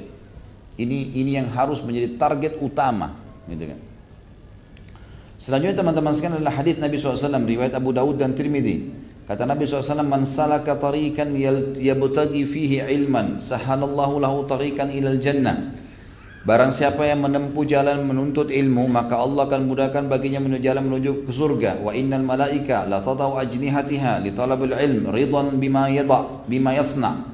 Sesungguhnya malaikat me, me, me, menebarkan membuka sayapnya melindungi para penuntut ilmu karena ridho terhadap apa yang sedang dia lakukan. Wa innal alima sekarang kita masuk ke saksi bahasa kita dan seorang alim yang mengajar mereka itu la yastaghfiru la yastaghfiru lahu man fis samawati wa man fil ardi hatta al-hitanu fil ma. Dan seorang alim yang mengajar yang antum harus jadikan sebagai target utama tadi maka semua yang di langit dan semua yang di bumi sampai ikan-ikan yang ada di air semuanya beristighfar kepada Allah untuknya wa alimi 'alal 'abidi ka qamari 'ala sairil kawakib dan perumpamaan seorang alim dengan orang abid adalah seperti bulan yang sangat terang dibandingkan bintang-bintang yang sangat kecil. Maksudnya cahayanya ya. Karena kalau besarnya tentu bintang lebih besar daripada bulan. Tapi seperti itulah. Wa innal ulama'a warathatul anbiya dan sesungguhnya ulama itulah pewaris para nabi. Wa innal anbiya la yuwarithu dinaran wala dirhama wa innama warathul ilm wa man akhadahu akhadha bihadzin wafir. Sesungguhnya ulama adalah pewarisnya para nabi-nabi. Nabi-nabi adalah utusan Allah. Manusia yang paling layak dihormati, ditunduki, diikuti. Dan ulama adalah pewaris mereka. Dan sesungguhnya nabi-nabi tidak pernah mewariskan dinar dan dirham. Tapi mereka mewariskan ilmu, siapa yang mengambilnya dari para ulama, dia telah mengambil bagian yang paling besar dalam hidupnya. Kemudian juga sabda Nabi SAW yang menjelaskan kepada kita tentang kedudukan orang alim kalau orang alim mati teman-teman sekalian, itu luar biasa kesedihan bagi umat ya. Karena kalau dia mati, ilmunya mati bersamanya. Makanya orang sebelum dia mati harus belajar, ambil ilmunya. Ambil ilmunya. Dan seorang alim teman-teman sekalian, dia akan berbicara apa yang teringat. Makanya sebagai penuntut ilmu ada adabnya. Kita harus bertanya kalau tidak faham. Bertanya ini kalau tidak faham ya, kalau sudah faham sudah nggak usah tanya. Bertanya, atau misalnya meminta dengan santun kepada para alim ulama ini untuk memberikan materi khusus misalnya ya. nasihat wasiat gitu. wasiatkan saya nasihatin saya saran anda seperti apa. Jadi coba minta sama mereka. Karena kadang-kadang ada memang nasihat-nasihat yang disampaikan subhanallah kita tidak tahu. Mungkin dia juga pada saat itu baru terlintas. Allah Azza wa mudahkan di benak dia. Maka bisa bermanfaat buat kita Kata Nabi SAW dalam hadis Bukhari Muslim, Inna Allah la yakbidul ilma intiza'an yantazi'u minan nas. Sesungguhnya Allah tidak mengangkat ilmu itu dengan merampasnya, tanda kutip ya, dengan paksa diambil dari manusia. Walakin yakbidul ilma biqabdil ulama. Tapi Allah SWT mengangkat ilmu dengan mematikan para ulama. Hatta idza lam yabqa aliman ittakhadha an-nasu ru'usa juhala fasa'alu fa'aftau bighairi ilm fadallu wa adallu. Sampai akhirnya kalau tidak ada lagi seorang alim menjelang hari kiamat nanti, maka manusia akan memilih pemimpin-pemimpin yang jahil. Maka akhirnya mereka ditanya tentang hukum, mereka nggak ngerti tapi mereka berikan fatwa tanpa ilmu, maka mereka sesat dan juga mereka menyesatkan. Jadi teman-teman sekalian ini adalah diambil dari pelajaran Zaid bin Thabit ya, radhiyallahu anhu. Ini pelajaran yang luar biasa karena nanti kita lihat histori hidupnya luar biasa orang ini. Ahli ilmu, memang luar biasa.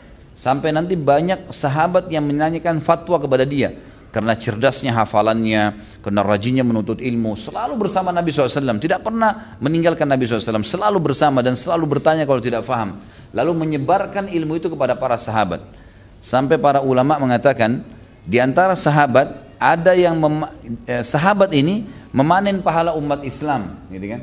Karena mereka yang menerima wahyu dari Nabi dari Nabi SAW lalu disebarkan kepada umat ini. Tapi di antara ulama ada yang panen pahala umat dan pahala sahabat. Mereka adalah golongan sahabat yang sibuk menuntut ilmu di zaman Nabi SAW. Karena sahabat ada tingkatan-tingkatannya. Ada sahabat yang bertemu dengan Nabi SAW sekali seumur hidup. Datang syahadat seperti untuk pembebasan kota Mekah, lalu kemudian pulang ke kaumnya. Gak pernah ketemu lagi seumur hidup dengan Nabi SAW sampai mereka meninggal. Nah ini yang banyak kelompok ini, ini yang banyak kena e, pemurtadan mereka murtad setelah Nabi SAW meninggal. Kan itu.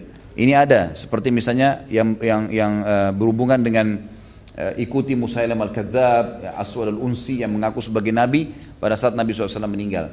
Ada golongan sahabat yang bertemu dengan Nabi SAW kapan ada waktu, seperti di musim haji setahun sekali misalnya.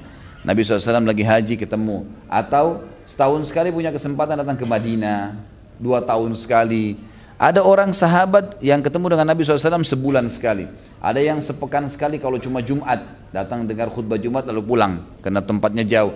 Ada yang ikut dengan Nabi SAW lima waktu sholat. Gitu kan? Selalu hadir di majelis ilmunya Nabi SAW, eh, selalu hadir dengan Nabi SAW sholat lima waktu. Kalau ada penyampaian pengajian, Alhamdulillah. Kalau enggak ya sudah. Ada sahabat, ini golongan yang luar biasa, duduk bersama Nabi SAW. Di mana Nabi pergi selalu ada, selalu mereka ikut. Ini mereka selalu kerjanya nunggu Nabi SAW di depan rumah, Nabi keluar diikutin ke mana, apa yang Nabi sampaikan, kejadian apa. Dan mereka setelah itu menyebarkan itu kepada orang-orang. Jadi makanya kalau wahyu lagi turun, siapa yang ada di situ itu yang mendengarkan. Nabi SAW mengatakan telah sampai kepada saya ayat Al-Quran bunyinya begini. Misal lima enam orang yang hadir, lima enam orang ini yang menyebarkan kepada sahabat-sahabat yang lain-lain. Dan ini tingkat sahabat yang sangat tinggi nih. Karena mereka menyampaikan ilmu kepada para sahabat dan memanen pahala sahabat dan pahala para umat ini. Baik, kita masuk sekarang teman-teman sekalian ke pelajaran yang keempat.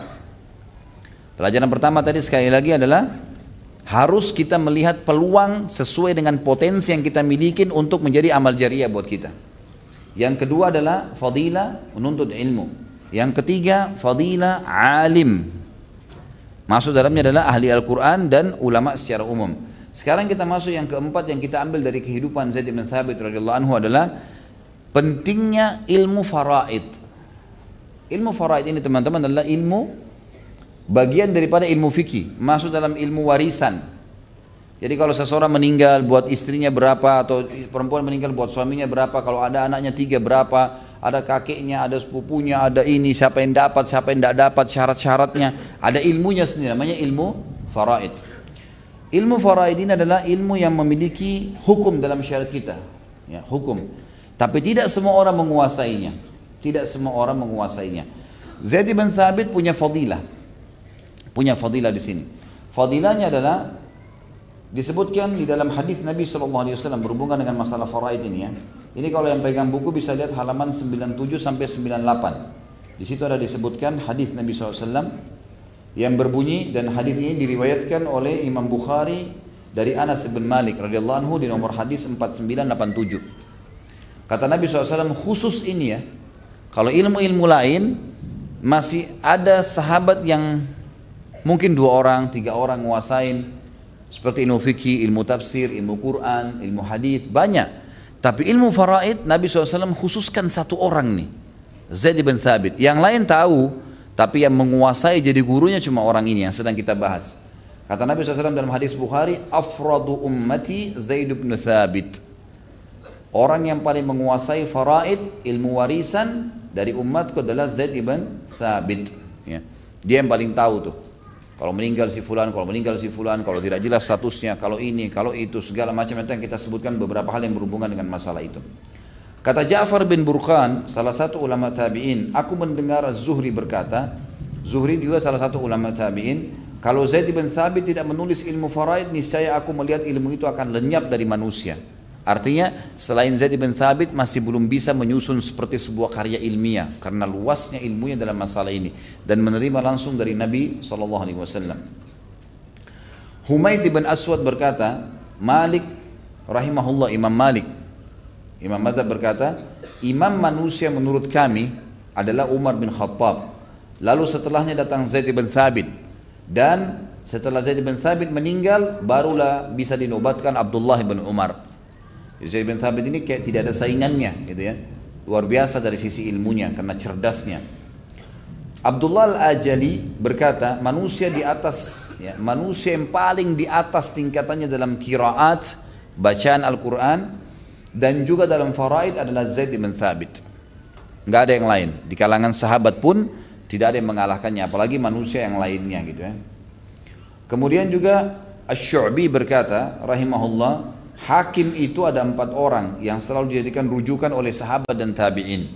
Umar, Ali, Zaid, dan Ibnu Mas'ud. Dan Ibnu Mas'ud. Ya. Tentu di sini ada beberapa perkataan-perkataan yang dinukil dari para ulama seperti Masruk rahimahullah juga berkata, para pemberi fatwa dari kalangan sahabat Nabi SAW adalah Umar, Ali, Ibnu Mas'ud, Zaid, Ubay dan juga Abu Musa al-Ash'ari. Ibnu Abbas berkata radhiyallahu anhu, orang-orang yang terjaga dari sahabat Muhammad SAW mengetahui bahwa Zaid bin Thabit termasuk orang-orang yang ilmunya paling mendalam. Abdullah bin Abbas juga sang turjumatul turjumanul Quran, orang yang paling ahli menerjemahkan Al-Quran, ahli tafsir dan juga lautan ilmu diberikan julukan oleh para sahabat sebagai lautan ilmu Ibnu Abbas mengakui kedudukan Zaid bin Thabit dan kehormatannya yang tinggi. Abu Salamah berkata bahwa saya Ibnu Abbas berdiri di hadapan Zaid bin Thabit lalu dia memegangi pijakan pelana hewan tunggangannya agar dinaiki oleh Zaid. Ya perlu kita tahu Abdullah bin Abbas ini sahabat Nabi yang mulia ya dia mendapatkan julukan yang luar biasa, penterjemah Al-Quran, ahli tafsirnya. Karena Nabi SAW sendiri memang mendoakan dia untuk menjadi orang yang paling faham Al-Quran. Waktu dia melihat Zaid bin Thabit, Abdullah bin Abbas memegangi pelanahnya. Kalau kita sekarang mobil mungkin dibukain pintu mobilnya gitu kan. Kalau zaman dulu pelanahnya dipegangin supaya Zaid bin Thabit nginjak itu naik ke atas. Yang pegang itu Abdullah bin Abbas. Orang-orang pada lihat pada saat itu. Lalu Zaid berkata, mundurlah wahai sepupu Rasulullah SAW. Jangan kau lakukan ini sama aku. Maka kata Ibnu Abbas, beginilah seharusnya kami melakukan ke, kepada ulama dan orang-orang besar kami. Dan ini pelajaran yang besar sekali teman-teman sekalian. Menghormati alim ulama asal tidak berlebihan adalah satu hal yang penting. Sampai kata para ulama, menghormati seorang alim pahalanya lebih besar daripada menghormati seribu mujahid. Bersodakah pada seorang alim lebih abdul daripada bersodakah dengan seribu mujahid dan orang fakir. Sampai begitu, semuanya ditarik karena seorang alim ini dia bisa memotivasi seribu mujahid untuk perang. Seorang alim, satu orang alim bisa membuat seribu orang fakir sabar. Gitu kan? Makanya mereka punya kedudukan tersendiri memberikan mereka itu memiliki kedudukan yang luar biasa. Makanya pernah saya sampaikan teman-teman, kalau kayak di Saudi itu luar biasa mereka faham tentang kedudukan masalah ulama ini. Bagaimana mereka berebut untuk memenuhi kebutuhan rumahnya, bagaimana mereka ini, bagaimana itu, bagaimana luar biasa lah gitu kan. Luar biasa bagaimana mereka melakukan. Tapi ini sayang sekali terjadi di Indonesia. Justru para alim ulama dan dai-dai kita malah luar biasa kesian susah hidupnya. Ada yang pakai motor yang sudah tua, ada yang begini, ada yang begitu belum lagi jemaahnya kadang-kadang tidak hormatin ya. Sudah jauh-jauh datang mungkin hujan yang hadir cuma berapa orang dalam majelisnya. Padahal ilmu yang dibawa adalah sesuatu yang kita butuhkan, kita yang haus, bukan mereka, gitu kan? Jadi saya sama antum sekalian harus betul-betul bisa menghormati mereka. Saya pun untuk ilmu, sama dengan antum kebetulan saja kita sedang baca kitab di sini, gitu kan? Bukan berarti saya bicara saya diposisikan, bukan. Kita bicara seorang alim ulama memang yang luar biasa ilmunya, gitu kan? Ya memang kita mungkin sudah bisa jadikan dia rujukan dalam segala hal. Maka harus kita bisa hormatin teman-teman sekalian. Karena mereka punya kedudukan tersendiri. Lihat bagaimana Ibnu Abbas melakukan kepada Zaid ibn Thabit. Gitu kan. Banyak orang begitu begitu luar biasa penghinaannya terhadap bukan cuma saya katakan perhitungannya, penghinaan. Saya pernah uh, punya uh, salah satu masih teman ayah saya lah gitu. Kan. Waktu semenjak itu teman-teman saya jadi semangat untuk harus menjadi seorang dai yang menjadi contoh bagi orang, terutama dalam masalah finansial misalnya. Waktu itu saya masih baru balik dari Madinah, kemudian awal saya mulai mengajar, melamar untuk jadi dosen waktu itu di Makassar. Saya sempat ke Jakarta, ketemu dengan salah satu teman ayah saya. Kemudian uh, saya juga diwasiatkan oleh saya, Khalid ketemu, baiklah saya ketemu. Lalu saya perkenalkan diri, dikenal lah sama dia. Waktu itu pertama kali mungkin ada HP. Ya. Kemudian dia bilang sama saya, uh, Khalid pakai HP, saya bilang belum, insya Allah saya akan beli. Memang waktu itu saya belum beli HP gitu kan. Saya mau beli HP insya Allah tahun 9, tahun 2000. Nah. Maka saya bilang uh, insya Allah saya akan beli. Dia bilang tidak apa-apa nanti saya belikan. Oh, ya, silahkan, anda mau cari pahala silahkan gitu. Kemudian dia bilang sama sekretarisnya, coba belikan HP ya satu, bawa HP-nya ke sini. Memang dia masya Allah orang kaya gitu. Baiklah, Terus ditutup terus sama dia. Tidak lama sekitar telepon lagi. Pak, HP yang apa dibeliin? Ya HP buat ustadz. Apa sajalah gitu kan. Maksudnya HP murah yang biasa aja gitu beliin. Gitu. Kan. Saya sih nggak ada masalah gitu. Saya sempat bilang sama dia, udah nggak apa-apa. Ami, saya panggil Ami itu paman. Nggak usah, nggak usah. Insya Allah saya beli kok nanti, nggak perlu. Terima kasih. Benar Iya benar, nggak usah. Saya nggak minta kok. Tadi kan ini tawarin gitu, saya nggak usah. Saya udah tahu gitu. Tapi yang saya tangkap begitu mudahnya orang menganggap remeh gitu loh. Mentang-mentang ini adalah ustadz gitu. Atau orang yang menyampaikan agama Allah, sudahlah yang pas-pasan tidak apa-apa gitu. Ini malah terbalik ya. Orang yang mewariskan ilmu dari para nabi-nabi diginin bagaimana modelnya gitu. Padahal semestinya tidak boleh ya. Ini termasuk pelajaran yang bisa kita ambil sebenarnya. Baik. Selanjutnya juga ada di sini statement Thabit ibn Ubaid radhiyallahu anhu berkata Zaid bin Thabit termasuk orang yang menyenangkan dalam keluarga nanti kita akan bahas masalah ini dan para ulama-ulama banyak yang memuji beliau terutama berhubungan dengan masalah faraid ini. Baik saya akan jelaskan dulu. Ilmu faraid teman-teman sekalian saya kasih gambaran globalnya. Dan saya minta anda sore ini menjadi cerdas karena ini butuh konsentrasi ya. Ilmu faraid ini adalah ilmu membagi warisan. Kita tidak akan hitung-hitungan sore ini gitu kan? Nanti kalau ada yang punya hitungan warisan dengan berhubungan sama saya, saya akan kasih sebentar nomor telepon ahlinya. Ada teman saya, insya Allah saya anggap mungkin lebih tahu dari saya gitu.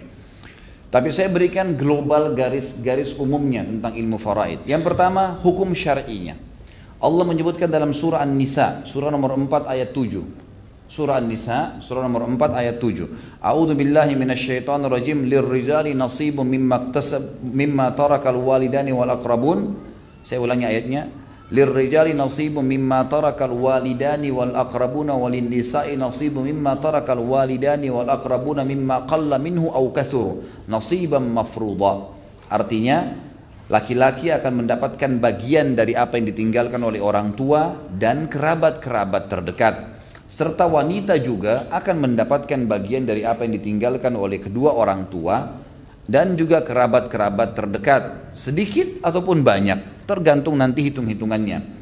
Itu sebagai nasibah mafruḍa sesuatu yang telah Allah catatkan jadi warisan. Makanya orang kalau mati teman-teman sekalian ada beberapa hal yang harus dilakukan. Yang pertama harus segera dimandikan diurus jenazahnya dikuburkan. Disolatkan dikuburkan. Ini disolati dan dikuburkan. Ini sesuai dengan sabda Nabi SAW dalam hadis sahih riwayat Imam Ahmad. Ikramul mayyit dafnuhu. Penghormatan terhadap jenazah adalah segera memakamkannya ya. yang kedua membayar utang-utangnya. Utang-utangnya ada dibayarin. Kalau dia tinggalkan warisan dibayar dulu utang-utangnya. Yang ketiga jalankan wasiatnya. Dan ahli waris tidak dapat wasiat. Ahli waris nggak dapat wasiat. Misal ada orang meninggal lalu dia mengatakan saya wasiatkan kebun saya yang di sana buat anak saya nomor tiga. Nggak berlaku ini. Nggak ada wasiat untuk ahli waris. Karena ahli waris sudah ada bagian sendiri nanti, gitu kan? Wasiat hanya untuk umum. Misal saya bilang eh, uh, 10% dari seluruh harta yang saya tinggalkan saya wakafkan untuk muslimin. Atau tanah di sini wakaf buat dia sendiri. Tidak ada untuk ahli waris di sini. Kemudian yang keempat dibagi warisannya. Ini yang banyak orang tidak lakukan ditunda-tunda. Ayah mereka mati ibunya masih tinggal di situ dibiarin. Jangan dibagi dulu masih ada ibu. Salah ini. Bagi nggak boleh nggak? Walaupun ibunya masih tinggal di situ tapi secara persentase bagian sudah tahu masing-masing. Oh si anak laki-laki dapat dua, anak laki, perempuan dapat satu, sudah saling tahu. Ibunya kena punya anak dapat seperdelapan. Ya udah, sudah tahu bagiannya kan. Jadi nanti kalaupun ibunya meninggal, berarti ibu rumah itu akan dibagi sesuai dengan hak masing-masing dan hak ibu yang seperdelapan dibagi lagi buat anak-anaknya. Gitu. Mestinya begitu ya. Ini nggak boleh ditunda karena ini kata Allah nasibam mafruḍa ini nasib bagian yang harus sampai padanya mafrud yang diwajibkan. Dalil yang lain adalah Surah An-Nisa ayat 11, surah nomor 4 ayat 11. A'udzu billahi minasyaitonir rajim yusikumullahu fi auladikum lidzakari mithlu hadzil unthayain. Allah mewasiatkan pada kalian untuk warisan kalian untuk anak-anak kalian setiap laki-laki mendapatkan dua bagian dari perempuan. Kemudian sabda Nabi SAW riwayat Imam Bukhari Muslim, Al-hikul fara'idha bi ahliha, fama baqiya fa'awla rajulin zakar. Segeralah berikan hak-hak faraid, hak warisan kepada pemilik-pemiliknya. apa pun yang tersisa nanti maka akan dikembalikan kepada laki-laki yang paling pantas untuk menerimanya. Nanti akan kita lihat yang paling kuat dalam warisan adalah anak dan ayah. Ya. Jadi kalau ada kelebihan warisan masuk kembali kepada mereka. Disilakan dengan mendapatkan sisa. Juga sabda Nabi SAW riwayat Ibnu Majah dengan eh, juga Imam Tirmidzi. Kata Nabi SAW, Inna Allah qad u'tiya qad a'ta kulla dhi haqqin haqqahu fala wasiyata liwarith. Sesungguhnya Allah telah membagi-bagi hak masing-masing ahli waris, maka tidak ada wasiat untuk ahli waris. Tidak ada wasiat untuk ahli waris. Tadi saya sudah kasih contoh ya. Jadi anak kita punya anak lima, masing-masing sudah punya bagian kok itu. Ada bagian-bagiannya. Kalau misalnya dari anak laki-laki itu ada tiga laki-laki dua perempuan, maka perempuannya akan diberi bagiannya sepertiga, kemudian yang sisanya dikasih ke anak laki-laki. Tidak ada lagi wasiat. Tidak ada lagi wasiat. Nanti akan kita sebutkan beberapa hal yang berhubungan dengan masalah itu. Baik. Sekarang kita masuk ke coba fahamin ilmu faraid. Seperti apa sih? Yang pertama dalam ilmu faraid adalah sababul irth. Sebab orang mendapatkan warisan. Apa sebabnya antum ini bisa dapat warisan? Yang pertama adalah nasab, jalur nasab. Karena kita punya jalur nasab, jadi dapat warisan. Ini sesuai dengan firman Allah Subhanahu wa taala dalam surah An-Nisa, surah nomor 4 ayat uh, 33. A'udzu billahi minasyaitonir rajim wa likullin ja'alna mawaliya mimma tarakal walidani wal aqrabun. Dan setiap orang kami jadikan wali-walinya, jalur nasabnya dari apa yang ditinggalkan oleh kedua orang tua dan kerabat. Ini dalilnya. Baik. Yang kedua, azwaj atau pernikahan. Pernikahan ini menjadi penyebab adanya warisan walaupun tadinya tidak ada hubungan darah. Suami dari Indonesia misalnya, istrinya dari mana? Dari Eropa misalnya Jauh sekali, tidak ada hubungan kerabat. Tapi dengan pernikahan maka ada hak waris. Ini sesuai dengan firman Allah Subhanahu wa taala surah An-Nisa surah nomor 4 ayatnya 12. A'udzu billahi minasyaitonir rajim walakum walakum nisfu ma taraka azwajukum al-ayat. Dan kalian akan mendapatkan setengah dari apa yang ditinggalkan oleh pasangan kalian. Jadi memang ada ayat Al-Qur'an ya, kalau antum lihat ayat 12 ini dijelaskan itu. Kalau suami nikah, suami istri menikah, istrinya meninggal. Tidak ada anak, suami dapat setengah. Setengah dari peninggalan istri, jadi haknya dia. Kalau punya anak, seperempat. Karena anak juga punya bagian. Kalau istri, kalau nggak punya anak, dapat seperempat. Kalau punya anak, dapat seperdelapan. Kan? Jadi ada bagian yang Allah sudah kasih. Kenapa perempuan lebih sedikit daripada laki-laki? Atau kita balik, kenapa laki-laki lebih banyak? Karena laki-laki itu hak wajib nafkah orang tuanya sampai balik. Hak wajib ya. Jadi kita semuanya laki-laki di sini yang hadir, kalau begitu sudah balik teman-teman tidak boleh lagi tuntut kepada ayahnya. Beliin saya ini, beliin saya ini itu tidak ada. Kalau ayah mau silakan, kalau enggak enggak ada kewajiban. Ada anak-anak kadang-kadang subhanallah sudah 17 tahun sudah balik tinggalin rumah gara-gara ayahnya nggak mau beliin motor. Ini durhaka ini. Nggak ada urusannya, nggak ada kewajiban ayah beliin itu. Bukan cuma itu ya, tidak ada kewajiban nafkah. Makan minum udah nggak ada kewajiban dari ayah itu. Sunnah sudah hukumnya. Beda anak perempuan. Anak perempuan sampai menikah. Selama anak perempuan belum menikah, gadis tua pun wajib ayahnya biayai. Jadi anak laki-laki itu memang dia dianggap kalau sudah balik sudah harus berusaha bekerja. Makanya warisannya dapat dua. Tambah dia kalau sudah menikah, dia wajib membiayai istrinya. Perempuan sebelum nikah ayahnya, sesudah nikah suaminya. Jadi cuma serah tangan saja. Sebelum nikah ayahnya yang biayai, sesudah menikah suaminya yang biayai dan diwajibkan oleh Allah. Diwajibkan oleh Allah. Makanya bagian perempuan satu, gitu kan? Dan ini tidak boleh teman-teman sekalian, tidak boleh dibagi dengan cara diratakan, tidak bisa, haram hukumnya. Allah mengatakan lidzakari mithlu hadzil unthayain, tidak boleh diubah. Laki-laki mendapatkan dua porsi dari perempuan. Kalau misalnya sudah dibagi warisan tersebut, kemudian pada saat sudah dibagi teman-teman sekalian, ada saudara laki-laki mau berbagi sama adiknya perempuan, dia mau kasih haknya dia silahkan. Hati-hati akhwat kita di belakang sana tidak boleh menuntut sama dengan saudara laki-laki. Haram hukumnya. Nggak boleh. Kadang-kadang subhanallah ada orang begitu ya. Karena yang tua-tua ini semua misalnya enam orang bersaudara, empat orang perempuan semua kena dianggap kakak, tinggal dua orang anak laki-laki yang muda yang bungsu, walaupun sudah berumah tangga dianggap oh adik nggak apa-apa, udah dibagi rata aja, terima nggak terima terserah ini nggak boleh. Bahkan saya dapat kasus pernah ada kalau nggak salah daerah Surabaya, itu semoga Allah kasih hidayah supaya bisa dibagi semau mereka. Mereka nggak masuk ke pengadilan agama, mereka masuk ke pengadilan negeri. Jadi ngikut peraturan bukan Islam, gitu kan? Ini haram, itu uang haram diambil, tidak boleh, haram hukumnya. Yang ketiga, yang menyebabkan dapat warisan adalah al-wala namanya. Sebagaimana sabda Nabi SAW dalam hadis Bukhari Muslim, al-wala liman a'taq. Al-wala itu teman-teman sekalian adalah seperti saya pernah kasih contoh, saya pernah jelaskan di hukum Salim Maula Abi Hudzaifah. Kan beliau budak uh, ya.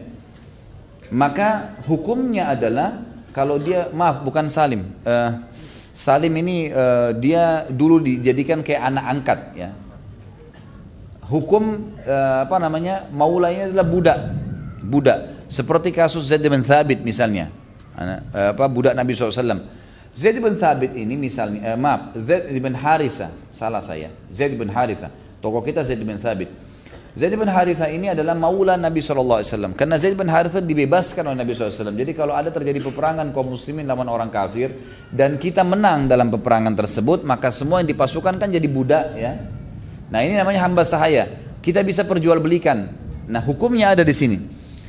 Hukum yang paling mulia adalah kalau antum bebasin tuh budak-budak. Jadi kan kedekatan sama Allah dengan cara mengatakan saya bebaskan kamu. Udah pahala. Makanya Allah mengatakan fakku rakabah fakku rakabah Bebaskan budak, bebaskan budak. Fadahriru raqabah, bebasin budak, gitu kan? Kita disuruh bebasin itu ibadah. Dan untuk saya bahas tentang Zubair bin Awam, Uthman bin Affan, mereka menjadikan jadwal rutin setiap hari membebaskan 36 budak, 50 budak. Bisa kan tergantung dananya ada berapa gitu. Jadi itu memang ibadah. Yang kedua, bisa pembebasan budak ini dengan jadi kalau maaf, yang pertama tadi kalau kita bilang saya bebaskan kamu karena Allah. Di sini ada namanya hukum maula. Jadi karena saya bebasin si A misalnya yang budak saya saya bebasin kamu bebas karena Allah. Dikatakan A maula Khalid. Saya dapat gelar maula karena saya bebasin dia. Nah, si budak ini kalau dia setelah bebas dari keterbudakan dia kerja dia jadi kaya raya bahkan mungkin lebih kaya dari saya. Kapan dia meninggal saya termasuk ahli waris. Saya mewarisi dia, tapi cuma saya ya. Anak istri saya enggak, karena saya yang bebasin. Namanya hukum maula. Kan gitu. Masuk juga dalam masalah maula adalah orang anak kecil waktu kita jelasin hukum Salim Maula Abi Hudzaifah. Anak yang antum temukan tidak jelas siapa orang tuanya. Ya. Ditemukan di jalan misalnya itu kita kesian diangkat anak itu lalu kita pelihara. Biasa kita bilang di Indonesia anak angkat. Ini tetap harus nisbat kepada ayahnya kalau kita tahu. Kalau tidak tahu maka nisbatnya kepada nama yang kata ulama fikih dinisbatkan kepada Allah. Misal Abdullah, Abdurrahman, kita kasih nama dia misal kita kasih nama dia uh, Hafsah misalnya. Baik, Hafsah binti Abdurrahman. Abdurrahman ini nggak ada orangnya. Karena nggak jelas gitu kan dinisbatkan kepada Allah. Seperti itulah. Sekarang pemerintahan Saudi berpegang pada itu dan dibuat lembaga-lembaga khusus berhubungan dengan masalah itu. Nah, kalau dinisbatkan bisa dinisbatkan ke itu bisa dinisbatkan ke ayahnya atau bisa dinisbatkan kepada orang yang memeliharanya tapi dikatakan maula. Misal anak itu namanya Hafsah, yang angkat dia, pelihara dia misalnya namanya Ahmad. Maka dikatakan Hafsah maula Ahmad. Seperti itulah. Jadi ada hukum maula juga sini sama dengan Salim maula Abi Hudzaifah. Salim maula Abi Hudzaifah. Ini juga ada hukum maula namanya. Ini juga menjadi warisan, menjadi penyebab warisan. Baik. Kemudian kita masuk yang kedua adalah mawani'ul irth. Apa saja yang membuat warisan tidak didapat? Penghalang warisan. Yang pertama kekafiran, kufur, murtad. Atau memang dasarnya kafir. Orang tuanya muslim, anaknya kafir. Nggak dapat warisan. Sebagaimana hadis Bukhari Muslim kata Nabi SAW, la yarithul kafirul muslima walal muslimul kafira. Orang tidak akan mungkin orang kafir mewarisi orang muslim dan tidak mungkin muslim mengkafir, mewarisi orang kafir. Udah, kufur ini memutus. Ada orang ada orang tua punya anak laki-laki, anaknya masuk Islam, orang tuanya nggak mau masuk Islam, orang tuanya mati, anaknya nggak dapat warisan. Sama kalau kita balik, gitu kan? Orang tuanya Muslim, anaknya murtad, nggak dapat warisan. Yang kedua, al-qatl, pembunuhan. Sebagaimana sabda Nabi SAW di dalam hadis yang diriwayatkan oleh Ibn Abdul Bar, "Laisa lil qatili min tarikatil maktulu syai.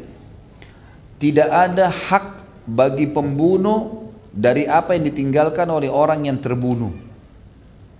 Misal contoh kan ada dalam warisan saudara mewarisi saudaranya ya.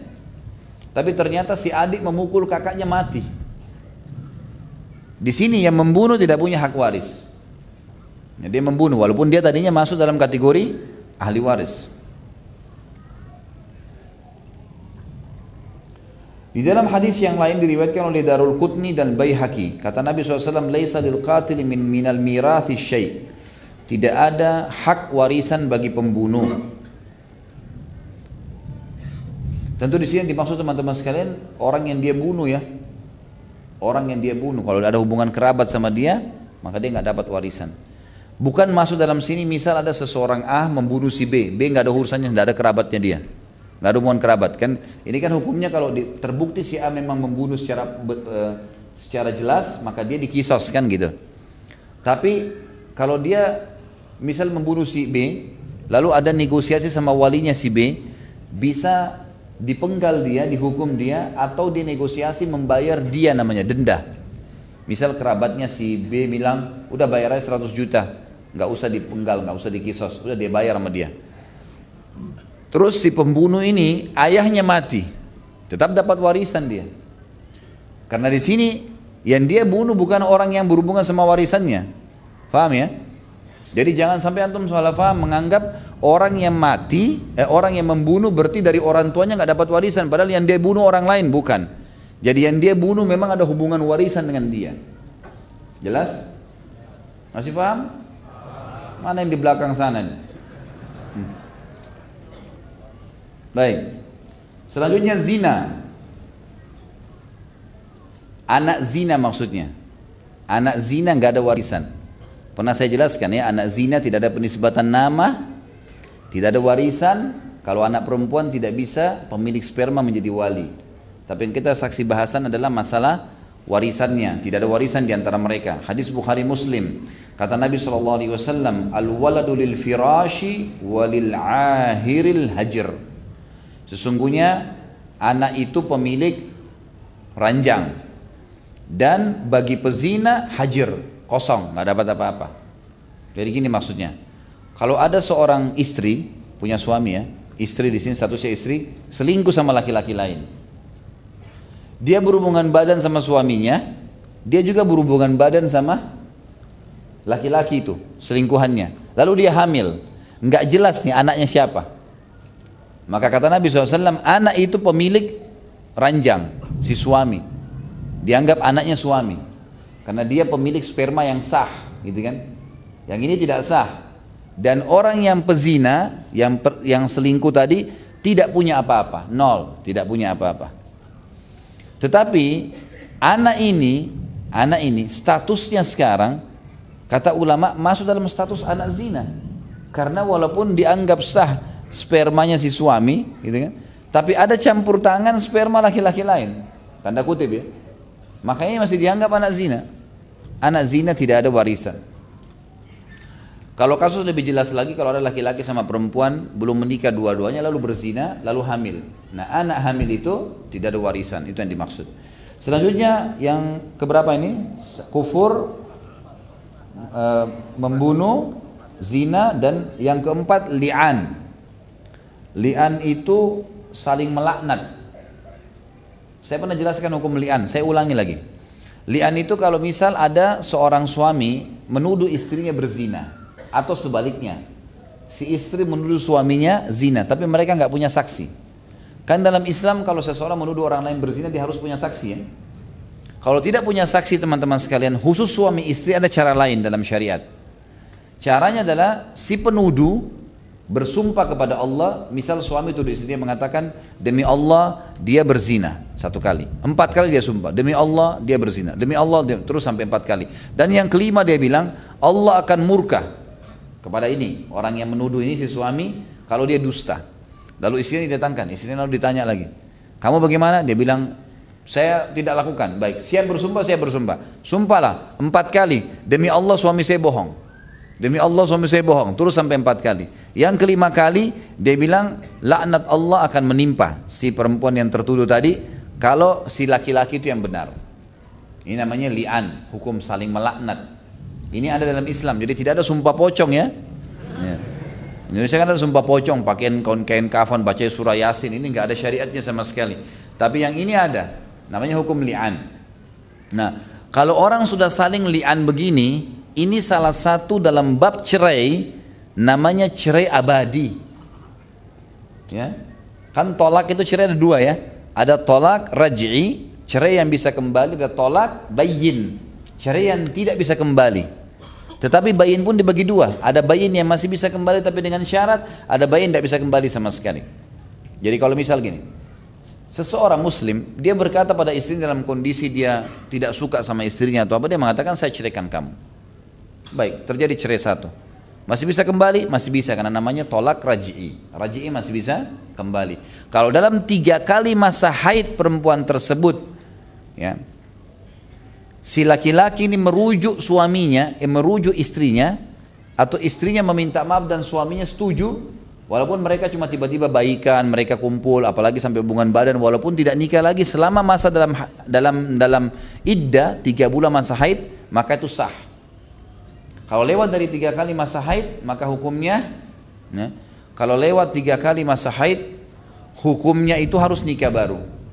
Harus nikah baru lagi. Seperti awal, ada wali perempuan, ada mahar dan seterusnya.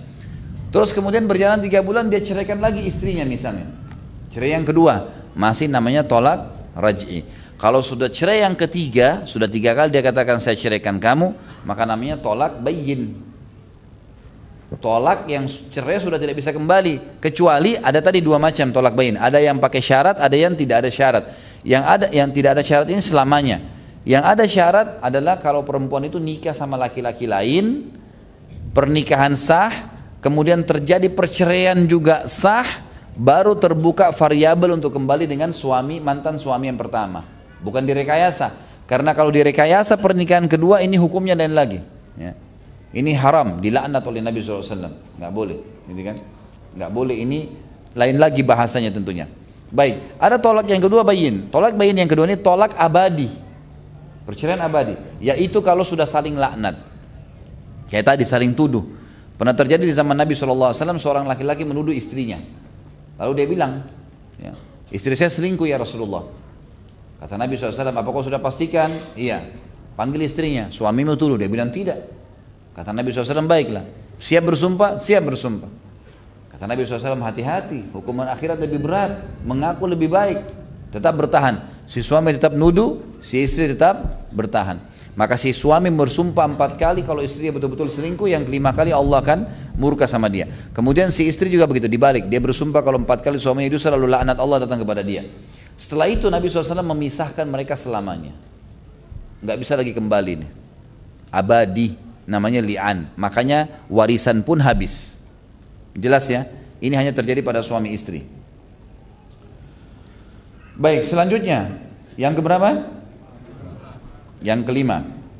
Yang pertama kan kekafiran, yang kedua pembunuhan, yang ketiga anak zina, yang keempat saling laknat, yang kelima adalah janin mayit bahasa Arabnya. Maksudnya eh, janin yang mati sebelum bersuara atau anak bayi mati Anak bayi nggak ada warisan kan?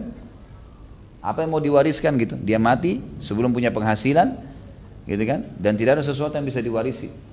Itu juga masuk dalam mawani irth namanya. Baik kita masuk ke poin yang ketiga. Jadi poin yang pertama masalah warisan tadi adalah sebab mendapatkan warisan. Poin yang kedua penghalang-penghalang warisan. Poin yang ketiga syarat-syarat mendapatkan warisan. Syarat-syarat mendapatkan warisan. Kalau yang pertama tadi sebab mendapatkan warisan kan, lain. Ini syarat sekarang. Antum sudah masuk dalam kategori penerima warisan. Tapi ada syarat-syaratnya. Yang pertama adalah syaratnya tidak boleh ada penghalang yang lima tadi. Yang sudah kita sebutkan, tidak boleh ada penghalang salah satu dari lima penghalang tadi. Yang kedua, syaratnya supaya warisan bisa dibagi dipastikan kalau yang pemilik pemilik harta sudah mati. Pasti mati. Misal contoh, ada seorang laki-laki pergi berlayar, berjihad. Kan gitu. Tidak tahu dia kembali kapan, putus kontak. Istrinya, anaknya nunggu. Setahun kah, berapa bulan kah, nggak jelas. Ini orang hidup atau mati nih. Maka ini selama belum dipastikan kematiannya nggak boleh dibagi warisannya. Ada satu keadaan sebagian ulama mengatakan fikih kalau sudah jelas-jelas dihubungi, dicari tidak bisa dan sudah melampaui batas empat tahun. Kalau sudah masuk empat tahun, maka dianggap orang itu sudah hilang. Kan?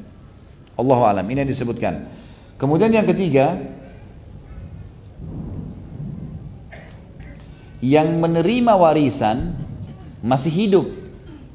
Kalau tadi kan pemberi warisan pasti mati. Jelas? Ini yang sudah makan siang tadi faham nih. Kalau yang belum makan Allah alam. Jadi syarat yang kedua adalah harus pemberi warisan pasti mati. Sekarang syarat yang ketiga adalah penerima warisan pasti hidup. Jelas. Jadi orang mati nggak dapat gitu. Pak Yoyo tadi habis dari acara perkawinan sehat masya Allah. Baik, selanjutnya kita masuk ke poin keempat. Itu tadi syarat ya, sudah selesai. Sekarang poin keempat adalah para penerima warisan. Siapa saja penerima warisan itu? Yang pertama adalah suami istri. Penerima warisan pasti suami dan istri. Ya. Yang kedua maula. Tadi sudah kita jelaskan di sebab penerima warisan. Sekarang yang pasti menerima warisan ya, ahli warisan itu sendiri maula. Yang ketiga, kerabat. Dan kerabat ini terdiri dari, kalau yang mau tulis tulis ya. Kerabat ini terdiri dari yang pertama ayah, ibu, kakek, nenek. Itu yang pertama. Ini yang dihitung kerabat. Jadi jalur langsung ke atas kita. Ayah, kakek, ibu, nenek gitu. Kalau mau digambarkan begitu ya. Jadi jalur langsung ke atas. Itu dihitung kerabat yang paling pantas.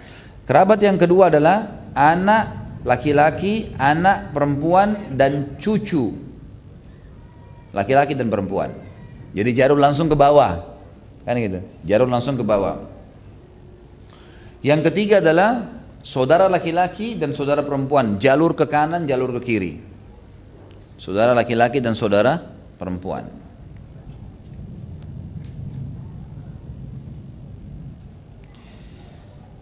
Dalam masalah kerabat ini ada orang-orang yang tidak masuk dalam ahli waris.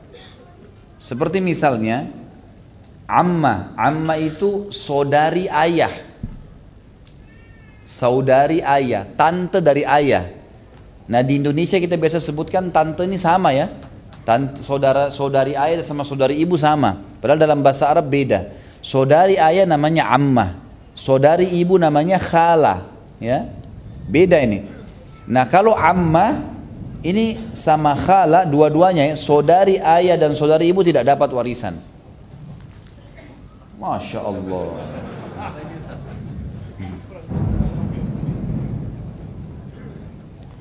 Kemudian yang tidak dapat warisan juga cucu perempuan. Ya. Cucu perempuan. Maksudnya di sini lebih tepatnya begini cucu perempuan dari anak perempuan. Gitu. Tulis begitu ya. Cucu perempuan dari anak perempuan. Maksudnya si A mati, ada anaknya perempuan. Si Ahmad mati namanya Aisyah. Anaknya dia Aisyah. Aisyah punya anak lagi Hafsah. Nah, si Hafsah itu tidak dapat warisannya si Ahmad. Cucu perempuannya dari anak perempuan. Ya. Ini rincian para ulama uh, fikih ya. Kemudian juga yang tidak dapat dari kerabat adalah keturunan saudara laki-laki dan saudara perempuan, keponakan, keponakan aja ditulis. Keponakan tidak dapat warisan, nggak ada hubungannya sama mayit. Tapi orang tua mereka, saudara kita, yang itu dapat warisan. Tapi anak saudara nggak dapat warisan.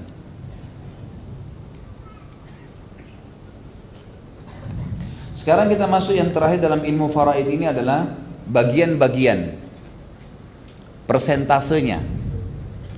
Persentase yang didapatkan dari warisan. Kita mulai tentu ada banyak ada ada banyak istilah ya. Ada seperdua, seperempat, seperdelapan. Nanti saya jelaskan sebentar. Dua per tiga, sepertiga, dan seperenam dan seperdelapan. Kita mulai dengan setengah. Siapa saja yang mendapatkan setengah harta dari mayit. Yang pertama adalah suami. Kalau istrinya tidak punya anak, berarti setengah harta didapatkan oleh suami.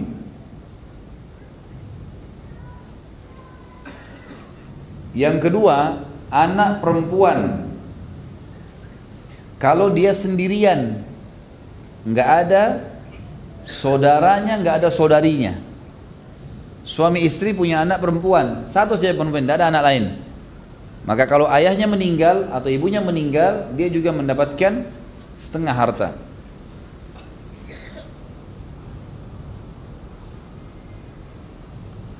Kemudian selanjutnya adalah cucu.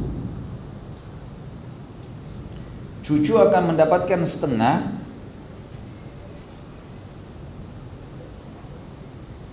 kalau tidak ada anak. Kalau tidak ada anak tadi, mayit meninggalkan anak, anaknya nggak ada. Yang ada tinggal cucu, cucunya dapat. Tapi kalau ada anak, cucunya nggak dapat di sini. Ya. Kemudian saudari perempuan. Kalau sendirian, ada dua orang, adik kakak, si kakak laki-laki, si adik perempuan. Si kakak mati, dia nggak punya anak, ada saudarinya, saudarinya dapat setengah.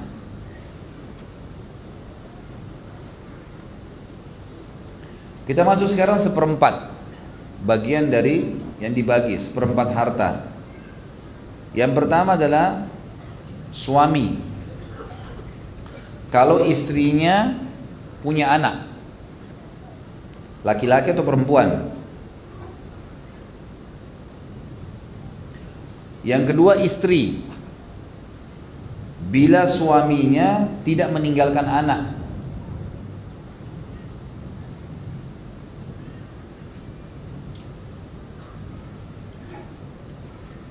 Kita masuk sekarang seperdelapan. Saya memang sebenarnya seperempat ini masuk sepertiga ya, tapi kita masuk langsung ke seperdelapan dulu karena seperdelapan adalah hubungannya sama dengan hampir sama dengan seperempat. Seperdelapan cuma satu orang saja, yaitu istri kalau suaminya punya anak.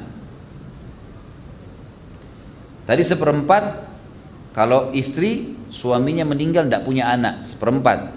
Ya, istri kita akan dapat seperempat kalau kita meninggal kita nggak punya anak.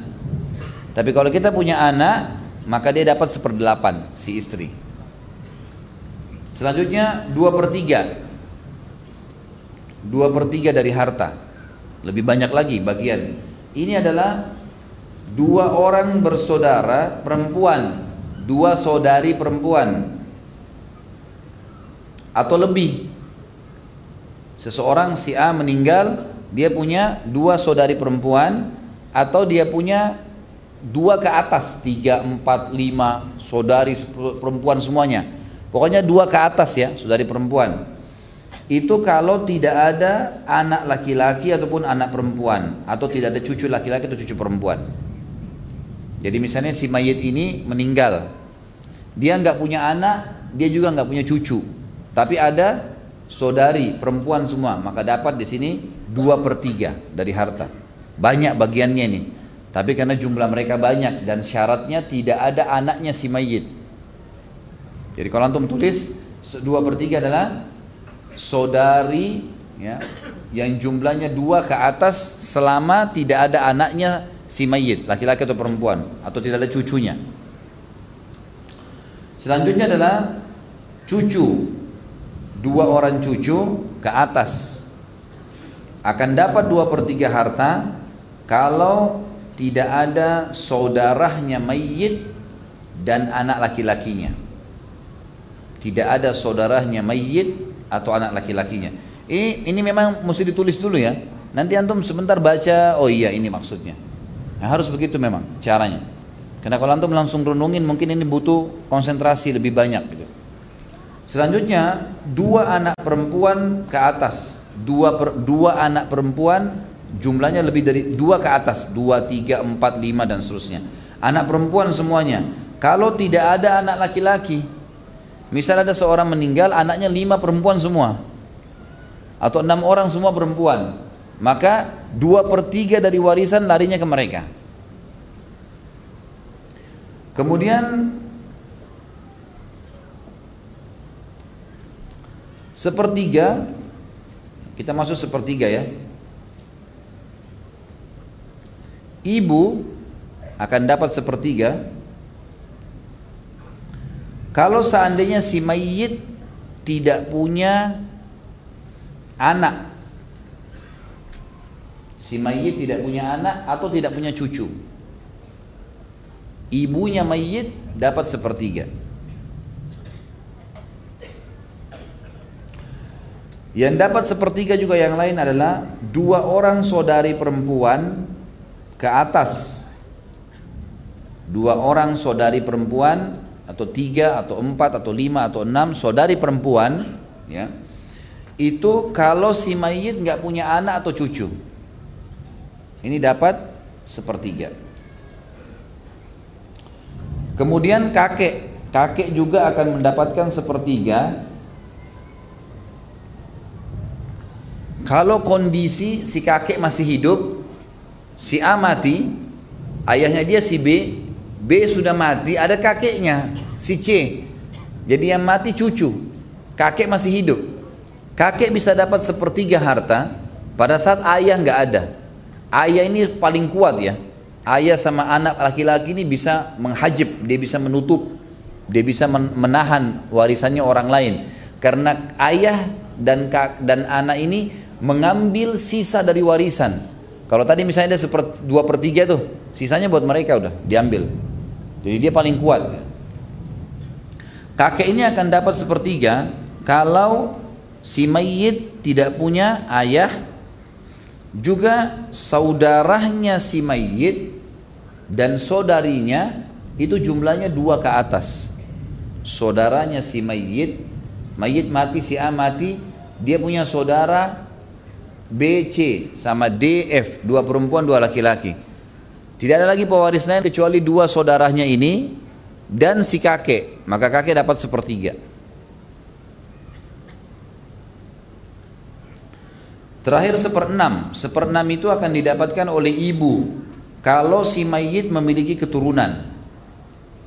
Punya anak.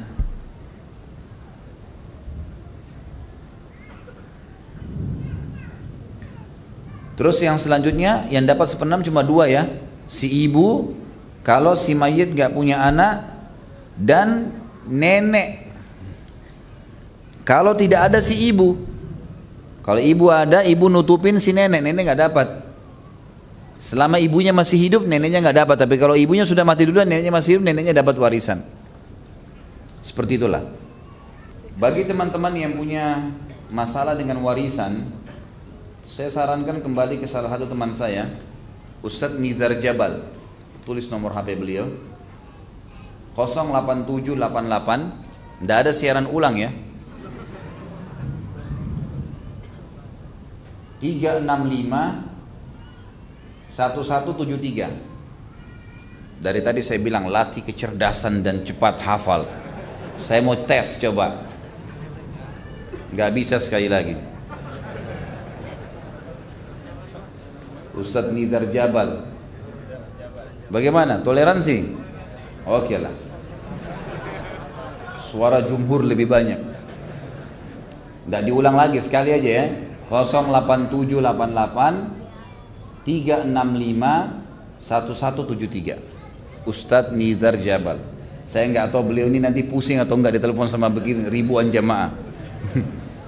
Tapi saya sudah pamit saya bilang kalau ada teman-teman yang mau hitung-hitungan matematika hubungin antum ya. Beliau juga punya pelatihan. Saya sarankan teman-teman kalau mau lebih dalam Ustadz Nizar Jabal ini setahu saya punya pelatihan. Pelatihan beliau itu memang khusus warisan. Khusus warisan. Jadi nanti beliau isi apa namanya uh, beliau nanti antum ikutin kelasnya. Kayak ada kelas khusus. Itu lebih nanti lebih paham nanti ada bahkan belajar hitung-hitungan. Nih dibuatin kotak hitungnya sekian sekian sekian. Kalau ada si fulan si fulan cuma dapat sekian dan seterusnya.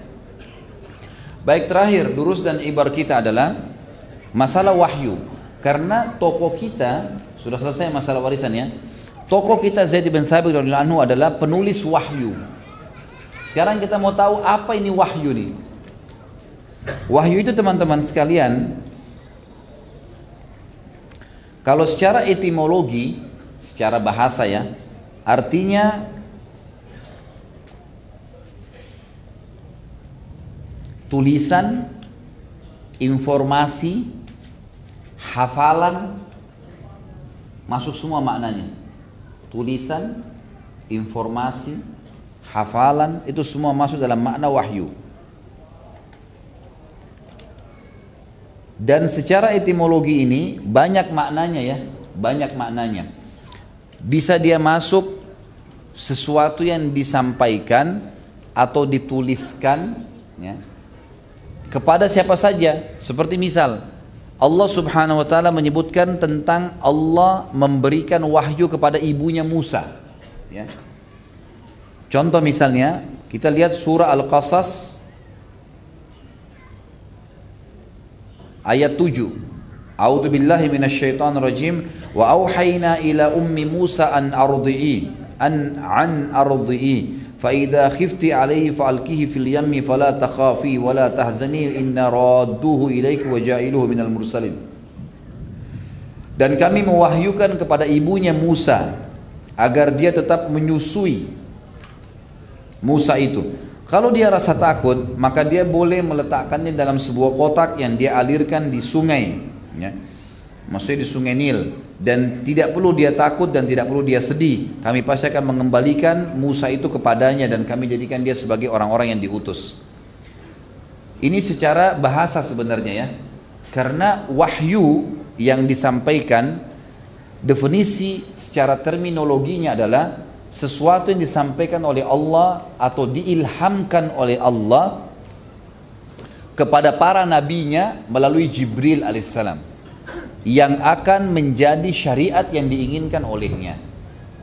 Jadi sesuatu kalau wahyu itu terminologi yang diwahyukan oleh Allah atau diilhamkan oleh Allah kepada nabinya, para nabi-nabinya dari Nabi Adam alaihissalam sampai Nabi Muhammad alaihissalam yang dibawa oleh Jibril alaihissalam yang akan menjadi syariatnya. Seperti itulah wahyu ya. Baik.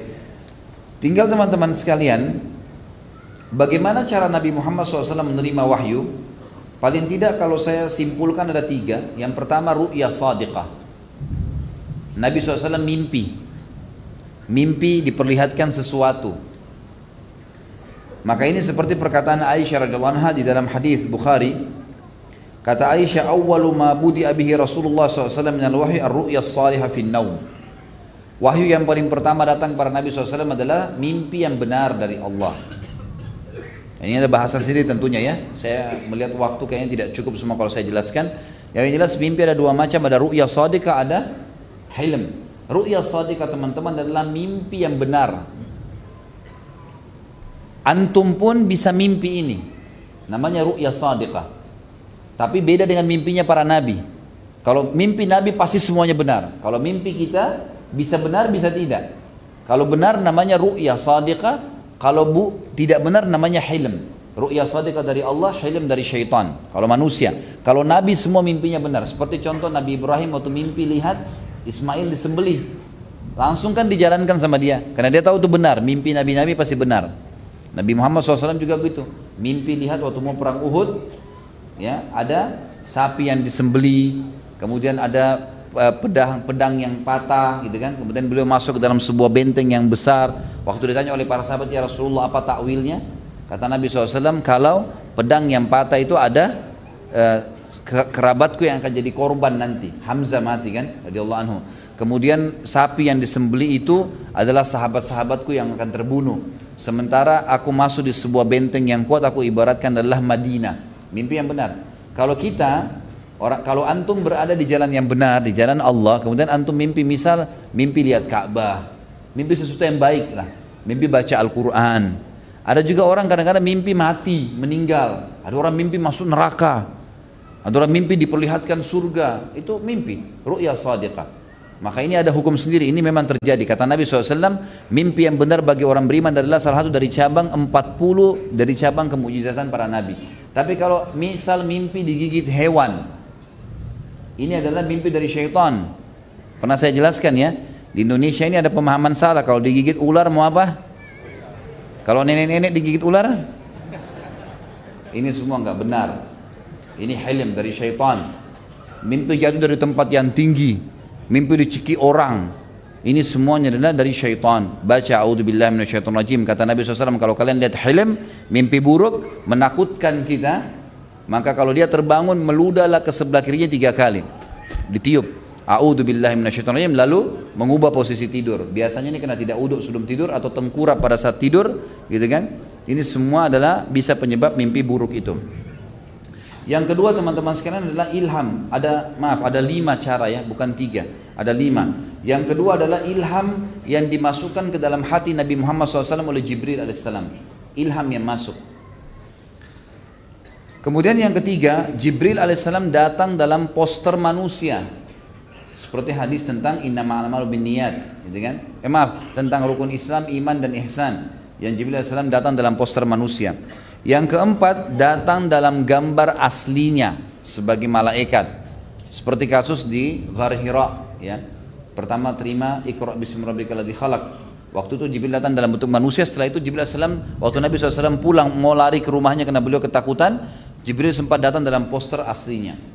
Yang kata Nabi SAW di mana pun saya memandang mata saya ke langit di sana badan Jibril memenuhi langit.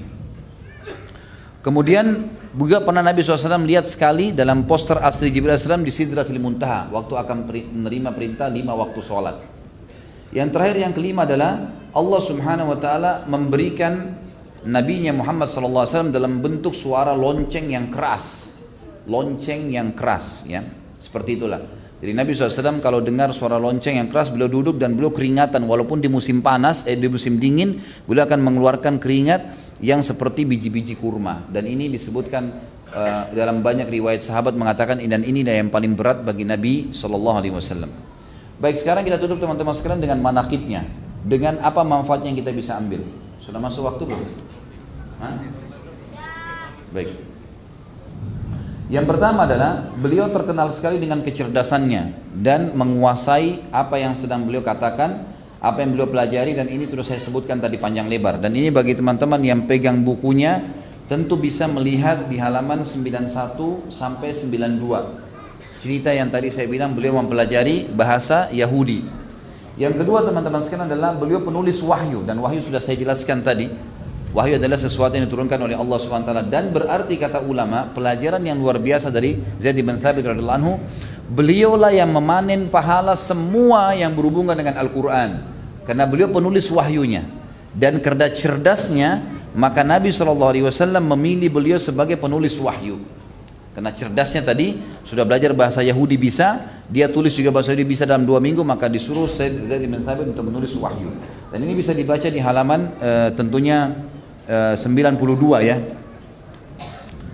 Kata saya bin Thabit, ketika saya mulai menulis baris-baris tentang sahabat yang eh, dikatakan di sini Zaid bin Thabit uh, dipuji oleh sahabat Abu Bakar dan Uthman mengatakan Zaid bin Thabit adalah seorang imam besar, syekh para mukri, imam ahli faraid, mufti pemberi fatwa di Madinah. Jika Umar menunaikan ibadah haji, dia menjadikannya sebagai pengganti dan yang mengurus Madinah. Sebentar, nggak masalah. Tunggu sebentar azannya. Selanjutnya teman-teman sekalian adalah uh, karena kecerdasannya Allah SWT angkat dia menjadi ya, penulis wahyu. Kemudian di halaman 96 juga disebutkan dialah satu-satunya yang dipercayakan untuk mengumpulkan Al-Quran di zaman Uthman bin Affan. Jadi waktu di zaman Uthman bin Affan banyak orang-orang masuk Islam, maka bingung mau diapakan nih? E, bagaimana caranya? Dialek-dialek berbeda-beda. Maka selalu terjadi perselisihan. Banyak sahabat yang musyawarah dengan Uthman kita apakan nih? Kata Uthman radhiyallahu anhu, kumpulin semuanya Al-Quran dan suruh Zaid ibn Thabit menjadi penentunya. Dia penentunya di sini. Bagaimana dia menentukan ini benar atau ini salah, ya. Jadi itu teman-teman bisa membaca di halaman 96. Bagaimana disebutkan memang dari Anas bin Malik bahwa Uzaifah bin Yaman datang kepada Uthman. Dia ikut dalam perang bersama orang-orang Syam dan Irak untuk membuka Armenia dan Azerbaijan. Hudzaifah merasa sangat takut dan khawatir terhadap perbedaan mereka dalam kiraat cara baca Al-Quran. Maka Hudzaifah berkata kepada Uthman, wahai Amir Mu'minin, selamatkan umat ini sebelum mereka berselisih dalam Al-Quran seperti berselisihnya orang Yahudi dan Nasrani. Maka Uthman mengirim orang-orang kepada Hafsah radhiyallahu anha untuk menyampaikan pesan. Kirimlah mushaf kepada kami. Kami akan menyalinnya di mushaf-mushaf kemudian mengembalikannya kepadamu. Maka Hafsah pun anak dari uh, Umar bin Khattab yang merupakan istri Nabi SAW mengirimkan kepada Uthman dalam bentuk pelapa-pelapa kurma dan tulang-tulang unta. Lalu Uthman memerintahkan Zaid ibn Thabit yang dibantu oleh Abdullah bin Zubair, Sa'ad bin Abi Waq, Sa'id bin, bin As dan Abdurrahman bin Harith bin Hisham agar mereka semua menyusun dan menyatukan Al-Quran dalam bahasa Quraisy. Lalu sisanya oleh Uthman bin Affan yang tersebar di muka bumi ini dibakar sehingga tidak menjadi fitnah dan Zaid bin Thabit di sini menjadi pimpinannya. Kemudian selanjutnya teman-teman sekalian adalah yang ketiga uh, Azm, orang yang punya pendirian yang sangat kokoh. Dan itu bisa dilihat di halaman 93. Pada saat terjadi perselisihan dari Muhajirin dan Ansar, kan gitu. Waktu Nabi SAW meninggal, sempat orang-orang Ansar ini ngumpul di Bani Thaqifah namanya. Ada satu tempat mereka ngumpul, mereka mau nobatkan salah satu dari orang Ansar untuk jadi pemimpin, jadi khalifah. Maka Abu Bakar sama Umar datang lalu mengatakan, wahai Ansar, kalian adalah wakil dan kami muhajirin adalah pemimpin. Karena kata Nabi SAW pemimpin dari Quraisy. Maka di sinilah Zaid berkata, Zaid mengatakan, aku pun akhirnya ya, aku dibawa menghadap kepada, eh, maaf, aku pun memilih pada saat itu untuk memberikan dukunganku kepada uh, uh, Abu Bakar dan akhirnya didukung oleh Umar dan didukung oleh yang lainnya. Saya teman-teman sekalian adalah yang keempat beliau menggabungkan Al-Quran di hari Abu Bakar. Ya. Ini bisa dibaca di halaman 94 sampai 95. Dan yang uh, saya singkat singkatkan saja, yang kelima adalah ahlul faraid. Saya sudah jelaskan tadi panjang lebar ilmu faraid itu. Kemudian juga yang keenam adalah orang yang bisa membagi waktu dalam kesibukannya dengan istrinya dan anaknya. Ini juga sebuah pelajaran buat dai, terutama laki-laki di sini bukan cuma dai, siapa saja muslim harus bisa membagi waktu buat istrinya dan anaknya. Sesibuk apa pun harus seperti itu dan itu ciri khas Zaid bin Thabit yang merupakan ke kelebihan beliau. Itu bisa dibaca di halaman 98 di mana Thabit bin Ubaid radhiyallahu anhu berkata Zaid bin Thabit termasuk orang yang menyenangkan dalam keluarganya. Karena setiap kali dia masuk rumah pasti keluarganya akan tersenyum tertawa dan selalu membuat mereka senang. Kemudian selanjutnya adalah beliau uh, dipuji oleh para sahabat pada saat meninggal. Dan kita tutup dengan ini teman-teman sekalian bagaimana pada saat meninggal tanggapan para sahabat tentang beliau Ketika Zaid wafat radhiyallahu anhu, Abu Hurairah anhu berkata, "Hibr atau ulama besar umat ini telah wafat. Semoga Allah menjadikan Ibnu Abbas sebagai penggantinya." Jadi Abu Hurairah ulamanya sahabat, Ibnu Abbas ulamanya sahabat. Abdullah bin Umar ulamanya sahabat. Tapi waktu Zaid bin Thabit wafat, Abu Hurairah berkata, "Telah mati ulama besar kami dan semoga yang menggantikan Abdullah bin Abbas." Sebagai penutup perkataan Ammar bin Abi Ammar eh, rahimahullah ia berkata manakala Zaid bin Thabit wafat kami duduk di sekitar Ibnu Abbas di bawah naungan sebuah rumah. Waktu jenazahnya sudah dikuburkan maka datanglah kami duduk di sebelahnya Ibnu Abbas. Lalu dia berkata beginilah ilmu pergi.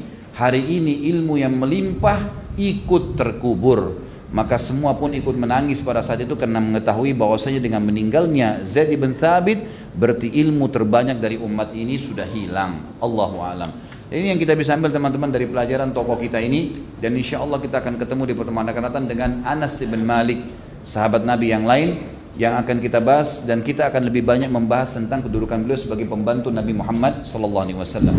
Dan mohon maaf, untuk malam ini saya tidak jawab pertanyaan. Karena masalahnya eh, saya ada janjian sama semua teman-teman tamatan Madinah tadi pagi kami ada eh, pertemuan nasional dan malam ini mereka akan kumpul di rumah makan saya dan saya sudah mengundang mereka habis isya. Jadi saya harus ke sana untuk mengurus dan melayani mereka. Kalau ada teman-teman yang kurang jelas bisa bertanya saja di HP saya insya Allah masalah pertanyaan ini atau insya Allah tidak ada halangan bulan depan pada saat kita bahas Anas bin Malik masih bisa saya buka uh, pertanyaan untuk Zaid bin Thabit ini. Allahu. Dan untuk warisan tadi saya sudah kasih nomor teleponnya. Mudah-mudahan bermanfaat. Subhanakallahumma bihamdika asyhadu an la ilaha illallah astaghfirullah wa atubu ilaik. Wassalamualaikum warahmatullahi wabarakatuh.